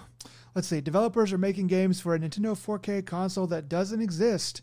So I thought this article was pretty interesting because Bloomberg keeps reporting on this Nintendo console that is more powerful than the current Switch that we have. Um, and uh, Nintendo keeps denying it. And Bloomberg, I think it feels to me like Bloomberg feels like they got burned whenever the Switch OLED came out or the announcement came out because it was like they were saying it's it's real, it's real. There's they're working on this, we promise. And then Switch OLED came out and it was like wah wah, you know, you you were wrong, Bloomberg, or you had it you had it like you had it differently. So they kind of had egg on their face. Um, But they're They- doubling down now, but right? they're but they're doubling down and they've got I mean they've got people who are saying that they are working on a 4K console. 11 companies including Zynga have tools from Nintendo to make 4K Switch games. And uh, apparently all Nintendo is saying, I don't know if it's in this article, but I read it somewhere else that all Nintendo is saying is that there are no plans right now for a 4K console. Um, very carefully worded, uh, you can tell, but yeah, like, like it's, it, I, I don't know. Like I, I, I'm sure that they are working on a 4K console. I don't know if it's around the corner though. It might be really far out. And The, my speculation was it should have already been out by now, but because the world being in the logistical nightmare that it is, uh, they it it's not economical for them to pull out like a new console that yet another new console that no one can seem to get their hands on, uh, and it's just going to cost them way more money to ship because right now uh, the cost of shipping from China uh, to the U.S. has just like it has gone up so much more than it used to. Uh, trying to then wait in line for the fabs to get your your processors and yeah, charge all those, you know, you're better off just doing a, a gentle refresh and then uh, you know just bide your time and then make uh, you'll make the new powerful console. You know they had this. I'm without a doubt they had this prototype. I I don't question that. I think Yeah. Bloomberg. You wouldn't say it, and you wouldn't keep on saying it uh, unless if they you know they had pretty good proof. So I think now what they'll do is uh, when they do come out with this thing, uh, and it'd probably be my guess is uh, you know if any the earliest would be uh, like fall of uh, next year, you know 2022. That's my guess. you mean like the announcement for it? Uh, if they were to come out with it at all, I can see them quickly because I can see them announcing it and being like, and like next month you have it's available. I can see them doing that, but the Oh, very earliest would already be like holiday season of next year. I think that the Switch OLED is going to that they're going to let that breathe um sort of. I think that we're going to end up with um with the Switch OLED for uh, through 2023. I think maybe fall 2023 is the earliest that we would see an actual new Switch Pro or whatever in like on shelves. And personally, I would think it'd be more like 2024. Um, but man, the Switch is getting long in the tooth. I think that's too long. Uh, I think what you're going to do is you're just going to phase out, you know, all the non OLED switches. Uh, you just replace one with the other, and then you come out with a new one. That's generally what they like. A lot of companies do is they'll, you know, whatever the the new small minor upgrade would be. Uh, they, uh, the DSs are a perfect example of this. They just phase out, you know. Uh, not all, not every rendition of the uh, DS was a game changer. Uh, DSi, for example, and so they'll probably come out with uh, you know the OLEDs the OLEDs that I honestly do think that uh, 2023 is a good guess for the new Switch. Yeah, I think Uh, the Pro? I think I think they'll probably I think you more realistically you'll be looking at the summer Um, you know, but that's why I said the earliest they can do anything would be fall of next year, is my guess, if they were trying to advance. But it, it depends on how the world is. Uh, because yeah, you, you've already hit in the ceiling. You can't port over. It's getting harder to port games over. Uh, you're making a lot of compromises. Uh, so it's you know you're not having the uh, you're limiting yourself to what's available because people love the Switch. Um, It's a great. so you might. It's a great console. It's okay. It's it's like I am I I, I am not as happy with the Switch as I as I thought I would. I, th- I think that if I'd bought in at, in 2017, I would have a lot more games for it, but I would also have spent the first the, the first year being like, man, there's no fucking games for this thing, you know, like like it's it's fine coming me coming in like now whenever it's you know there's there's lots of games and old things to play and a lot of new things coming out too. Um, but like for what it does, I think it's I think it's pretty it's a pretty great machine. Yeah. Well, I uh, do you remember when the Steam Deck is supposed to come out? Uh, I think Christmas, the 2021, but most people are going to be getting That's it right. Q1, Q2, Yeah, it- 2022. So I think that'll that'll also help determine how soon, uh, the, depending on its popularity and how many of those they can get into the wild, uh, that will force uh, Nintendo's hand to try to make a revision. Because with that coming out, there's no way you wait uh, terribly long if it's doing well, because it's just gonna distract people and take them away from you. It, it's two different mind share, you know, mindsets because you have, you know, it's all accessible for children and families is the Switch. That's kind of the, the mindset. Uh, you have the Ninten- Nintendo specific games, so that's great. But for anyone who's like moderate gamer, you know, you know, it's like you know, it's like anywhere like a little bit above a casual, you know, quote unquote. Uh, they might they would actually pique their interest at least a little. Um, so unless if you have Nintendo fandom, you know, but then at the same time, uh, even if you want, even if you like them both, you're like, I love Nintendo, but I also love computer stuff, and you know, well, if you're probably going to play it on the system, like uh, an indie game or something like, uh, you know, something like uh, Eastward. You know, it's like if you have the, you know, if you have the PC title, like, well, this runs better on the Steam Deck, then I might as well just buy it for the Steam Deck. Plus, it's probably going to be on sale a lot easier, Yeah. a lot cheaper, uh, things like that. That will really hit uh, Nintendo where it hurts, where you know, like, you know, all these indie titles that you can get, you can't get on mobile, uh, or like, you know, that you can't get in a form factor like that. Uh, so, uh, you, the Nintendo's going to want to make something flashier. So that's, uh, yeah, like I said, it all depends on how well it does. Yeah, Um, I mean, like if Nintendo can go for that 4K um, on a Switch size console at a at a 400 350 400 dollar price range then with you know that's awesome man. Like that'll be amazing. I think 1440p on a screen that small is is great. I think 720p um, is fine for what it is you know Well, it was wait. It's not, I, I'm pretty sure it was never meant to be 4K on the, the handheld. It, oh I, always 4K thought on the thing it's supposed to be four. It's supposed to project to 4K. Uh, because I Okay, thought the old stats were saying that it's still more or less going to be uh, roughly where it was. Um, bec- you know, maybe a little bit better, but the the the 4K is just I thought being hooked up to a TV because yeah probably having four having 4K on a size that thing, um, you need the the pixel density for it to count. Um, and mean, it's going like, to you- your text would be microscopic. Yeah, I mean, like phones do it. I don't understand that thing about text. It's like, just make the text bigger. Like, I don't. It's like, like what's the deal? Like, program it to be bigger on the damn screen. Yeah, it's it was it was a problem they had for um, going from standard def to high def. Yeah, uh, I mean, I understand originally. the conversion issues, but yeah, Uh, no, you think you think that would be a normal option, uh, you know, for most games, but by now, but you know, it's, it should be a simple accessibility thing. You know, uh, it's hard for me to read. Please make it bigger.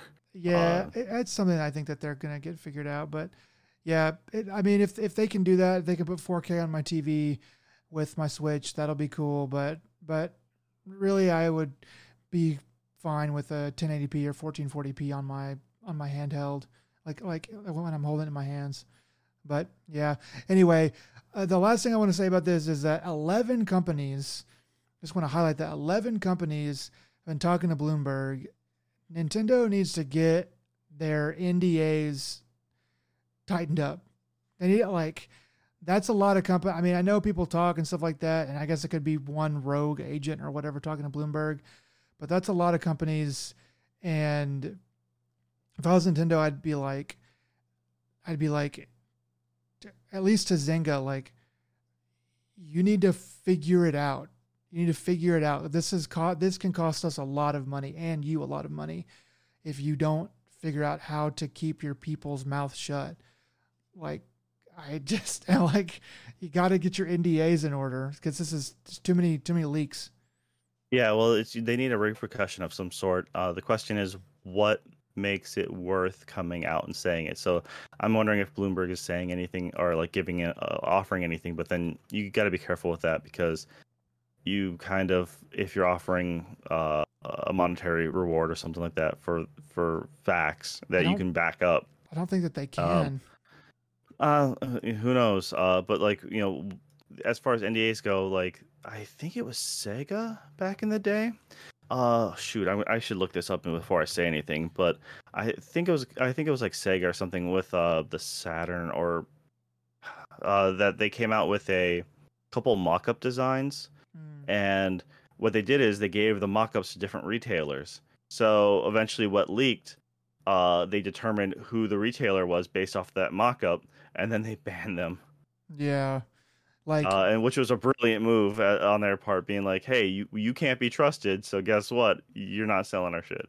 Yeah, that's that's that's how you get a mole. Um, yeah, like you, you I mean, it, yeah, you can't. I mean, as a reporter, like if you paid somebody to leak information and they somebody got paid to leak information, that's like definitely against like every NDA because you're you're basically being paid you're being paid to leak secrets, uh, company secrets. Um, that's that's 100% going to be NDA'd. I, I don't know, like, but they they gotta like they gotta tighten up something. It's it's crazy. I, am curious to see how this is all going to shake out, and I wonder if Bloomberg is going to be uh, right in the end, or if they're going to end up with more egg on their face. Yeah, um, I. It's one of those things that uh, I think everyone knows that there's a hint of truth to this. Yeah. Um, and if there wasn't, or if they were getting in a lot of bad heat, you know, that person wouldn't be writing, you know, posting for them anymore. What did they, you know, like so? I think they're just backing up their guy. Uh, the fact that Nintendo keeps on calling them out, like personally, like on social media, that really helps uh, validate their, you know, their stuff. The other part is, you know, they have to, they have to uh, turn down these rumors because uh, they have investors to answer to. You know, the investors uh, they need to be like, no, we're cool, everything's good. No, we're not. We're not doing this right now because if this leaked out now, then no one's going to want to buy the OLED. Uh, everyone's just going to hold hold tight until the next one comes out. So Bloomberg yeah. keeps on just you know, uh, it's you know trying to just they're just trying to screw us over for the likes and for the clicks. Uh, you know that's all they're doing. You know so you know, obviously there's every console is gonna or company is gonna make a new version of whatever the fuck they're doing. But like, uh, yeah, like um, if they are, I mean, it just says they have tools. These companies have tools from Nintendo to make 4K Switch games. I mean, if somebody came forward from a from a reputable company and said, "Hey, we made a 4K Switch game. Like we we made it, or it's like 90% done, and we're you know, expecting to ship fairly soon or whatever, that would be a lot more smoke. You know, that there'd be a lot more likelihood of fire at that point because it's like, but like this, it's like Nintendo might, well, yeah, Nintendo's going to make a 4K one of these eventually, but like how like how much of a game have you guys made? You have the tools. You can have the tools for five years before it actually comes out. You know, like that. I, I know that this actually means something, but it doesn't. It wouldn't necessarily have to. Anyway. Yeah. It's, well, it's, it's it's at least good for the companies who port stuff over. I mean, yeah. Uh, not everything can be Doom Eternal, where it just runs like buttery smooth on so much, so many things.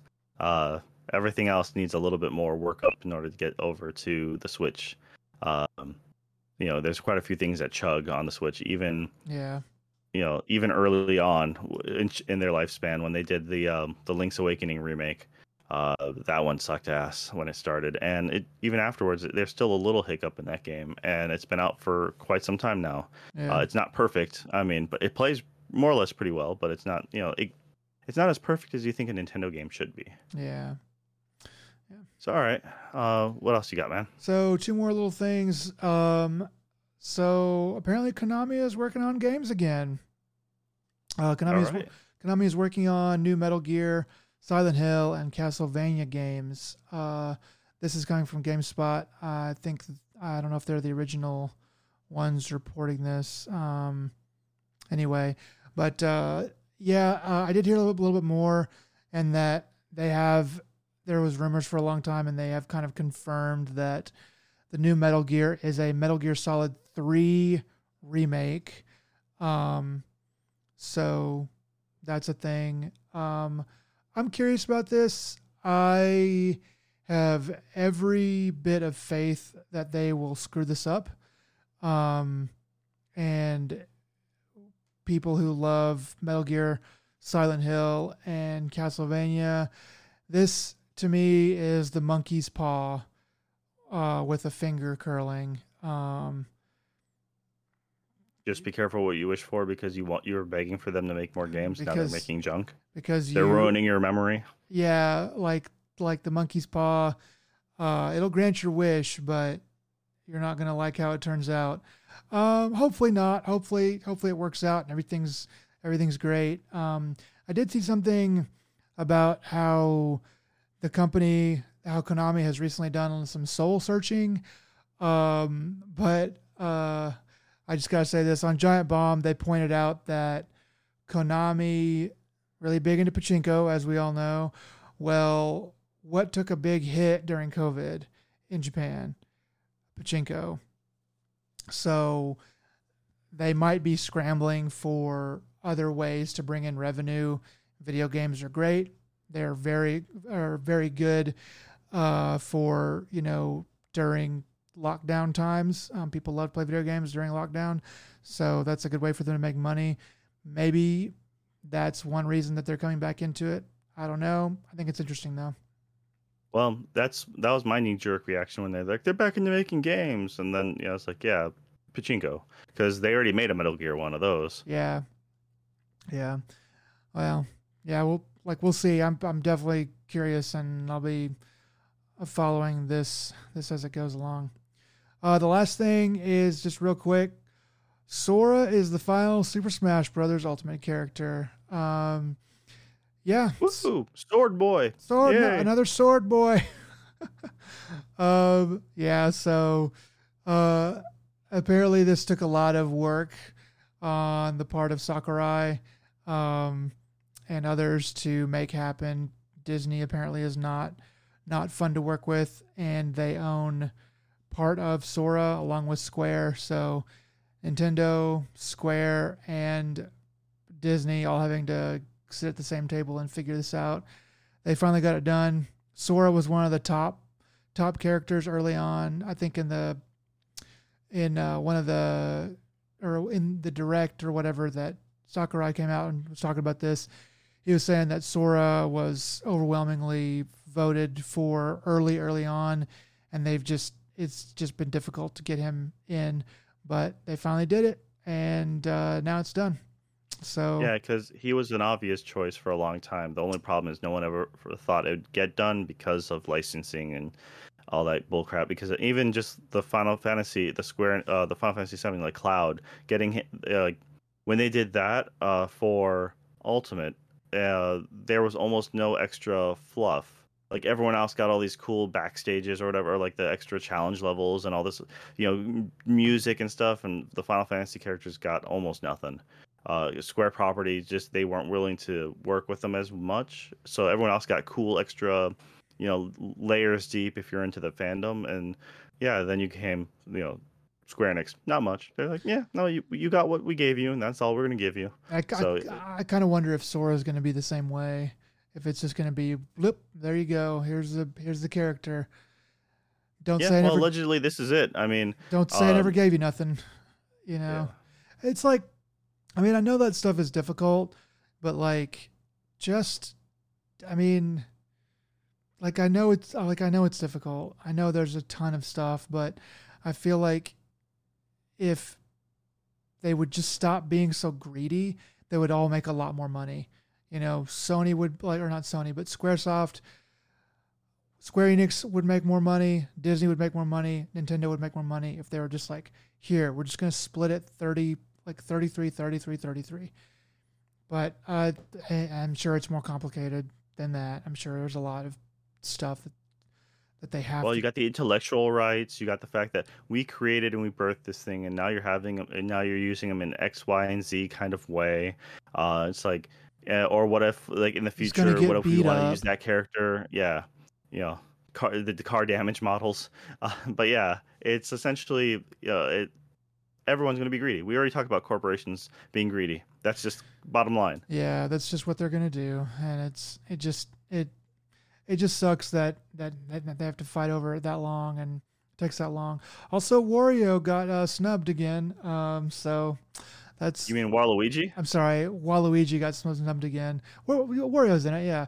Waluigi got snubbed again. Um, I, I I get it. I think probably Sora is probably a better character to have in than Waluigi, but um, Sora should have been in it a long time ago. And there's probably a lot of there's plenty of characters that don't belong in that game. So, um, at least as far as popularity goes, anyway. But Waluigi is only a, really an American meme, is what I what I personally feel. Yeah, I, I Uh, think I think you're right. I think Japan doesn't give a fuck about that shit, um, and that's where this stuff is coming from. So uh, there's always the next game. I know Sakurai's taking a break now, but there's gonna be more. There's gonna be more Smash. It's just it's just too popular. It may be a while, but there'll be more. Yeah, the question is whether or not they actually make another. You know, this is supposed to be the last DLC pack, our character, and um, it all depends on how things go, right? I, Yeah. it, it a new Smash would be perfect for uh, a 4K Switch. Just saying, you know, Oh yeah. Yeah, Wonder. just enough time to. Just you know, enough they, time. they've been working on it in the background. You know, they have. Oh, Take those yeah. assets, high res them, do their magic. They're gonna do it, and they're gonna sell us. They're gonna sell us Brawl and Ultimate again too, and we're gonna buy 'em. No way, they never go back to that well. They just, you know, they always make the new one. They've never gone back to revamp Do- double dip.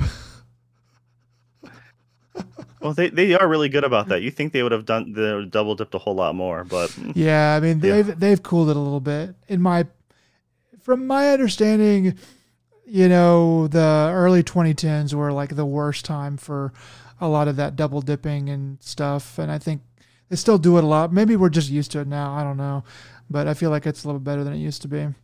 yeah, the Wii Shop was terrible uh, for for selling you the stuff that you know, like all right, and then they turned around and made you do it again uh, for um, the Wii U for those who invested in that. Then if you wanted to rebuy your old games that you had for the Wii, you had to pay another fee on top of that. yeah, Uh, you know, so yeah, it's I I lost because I was overseas and I didn't have my Wii with me. Uh, the money that I had left on that Wii Shop account just up and vaporized. I'm like, ah, fuck. that sucks. yeah. All right, well that's it for the news. All right. Well, uh, see.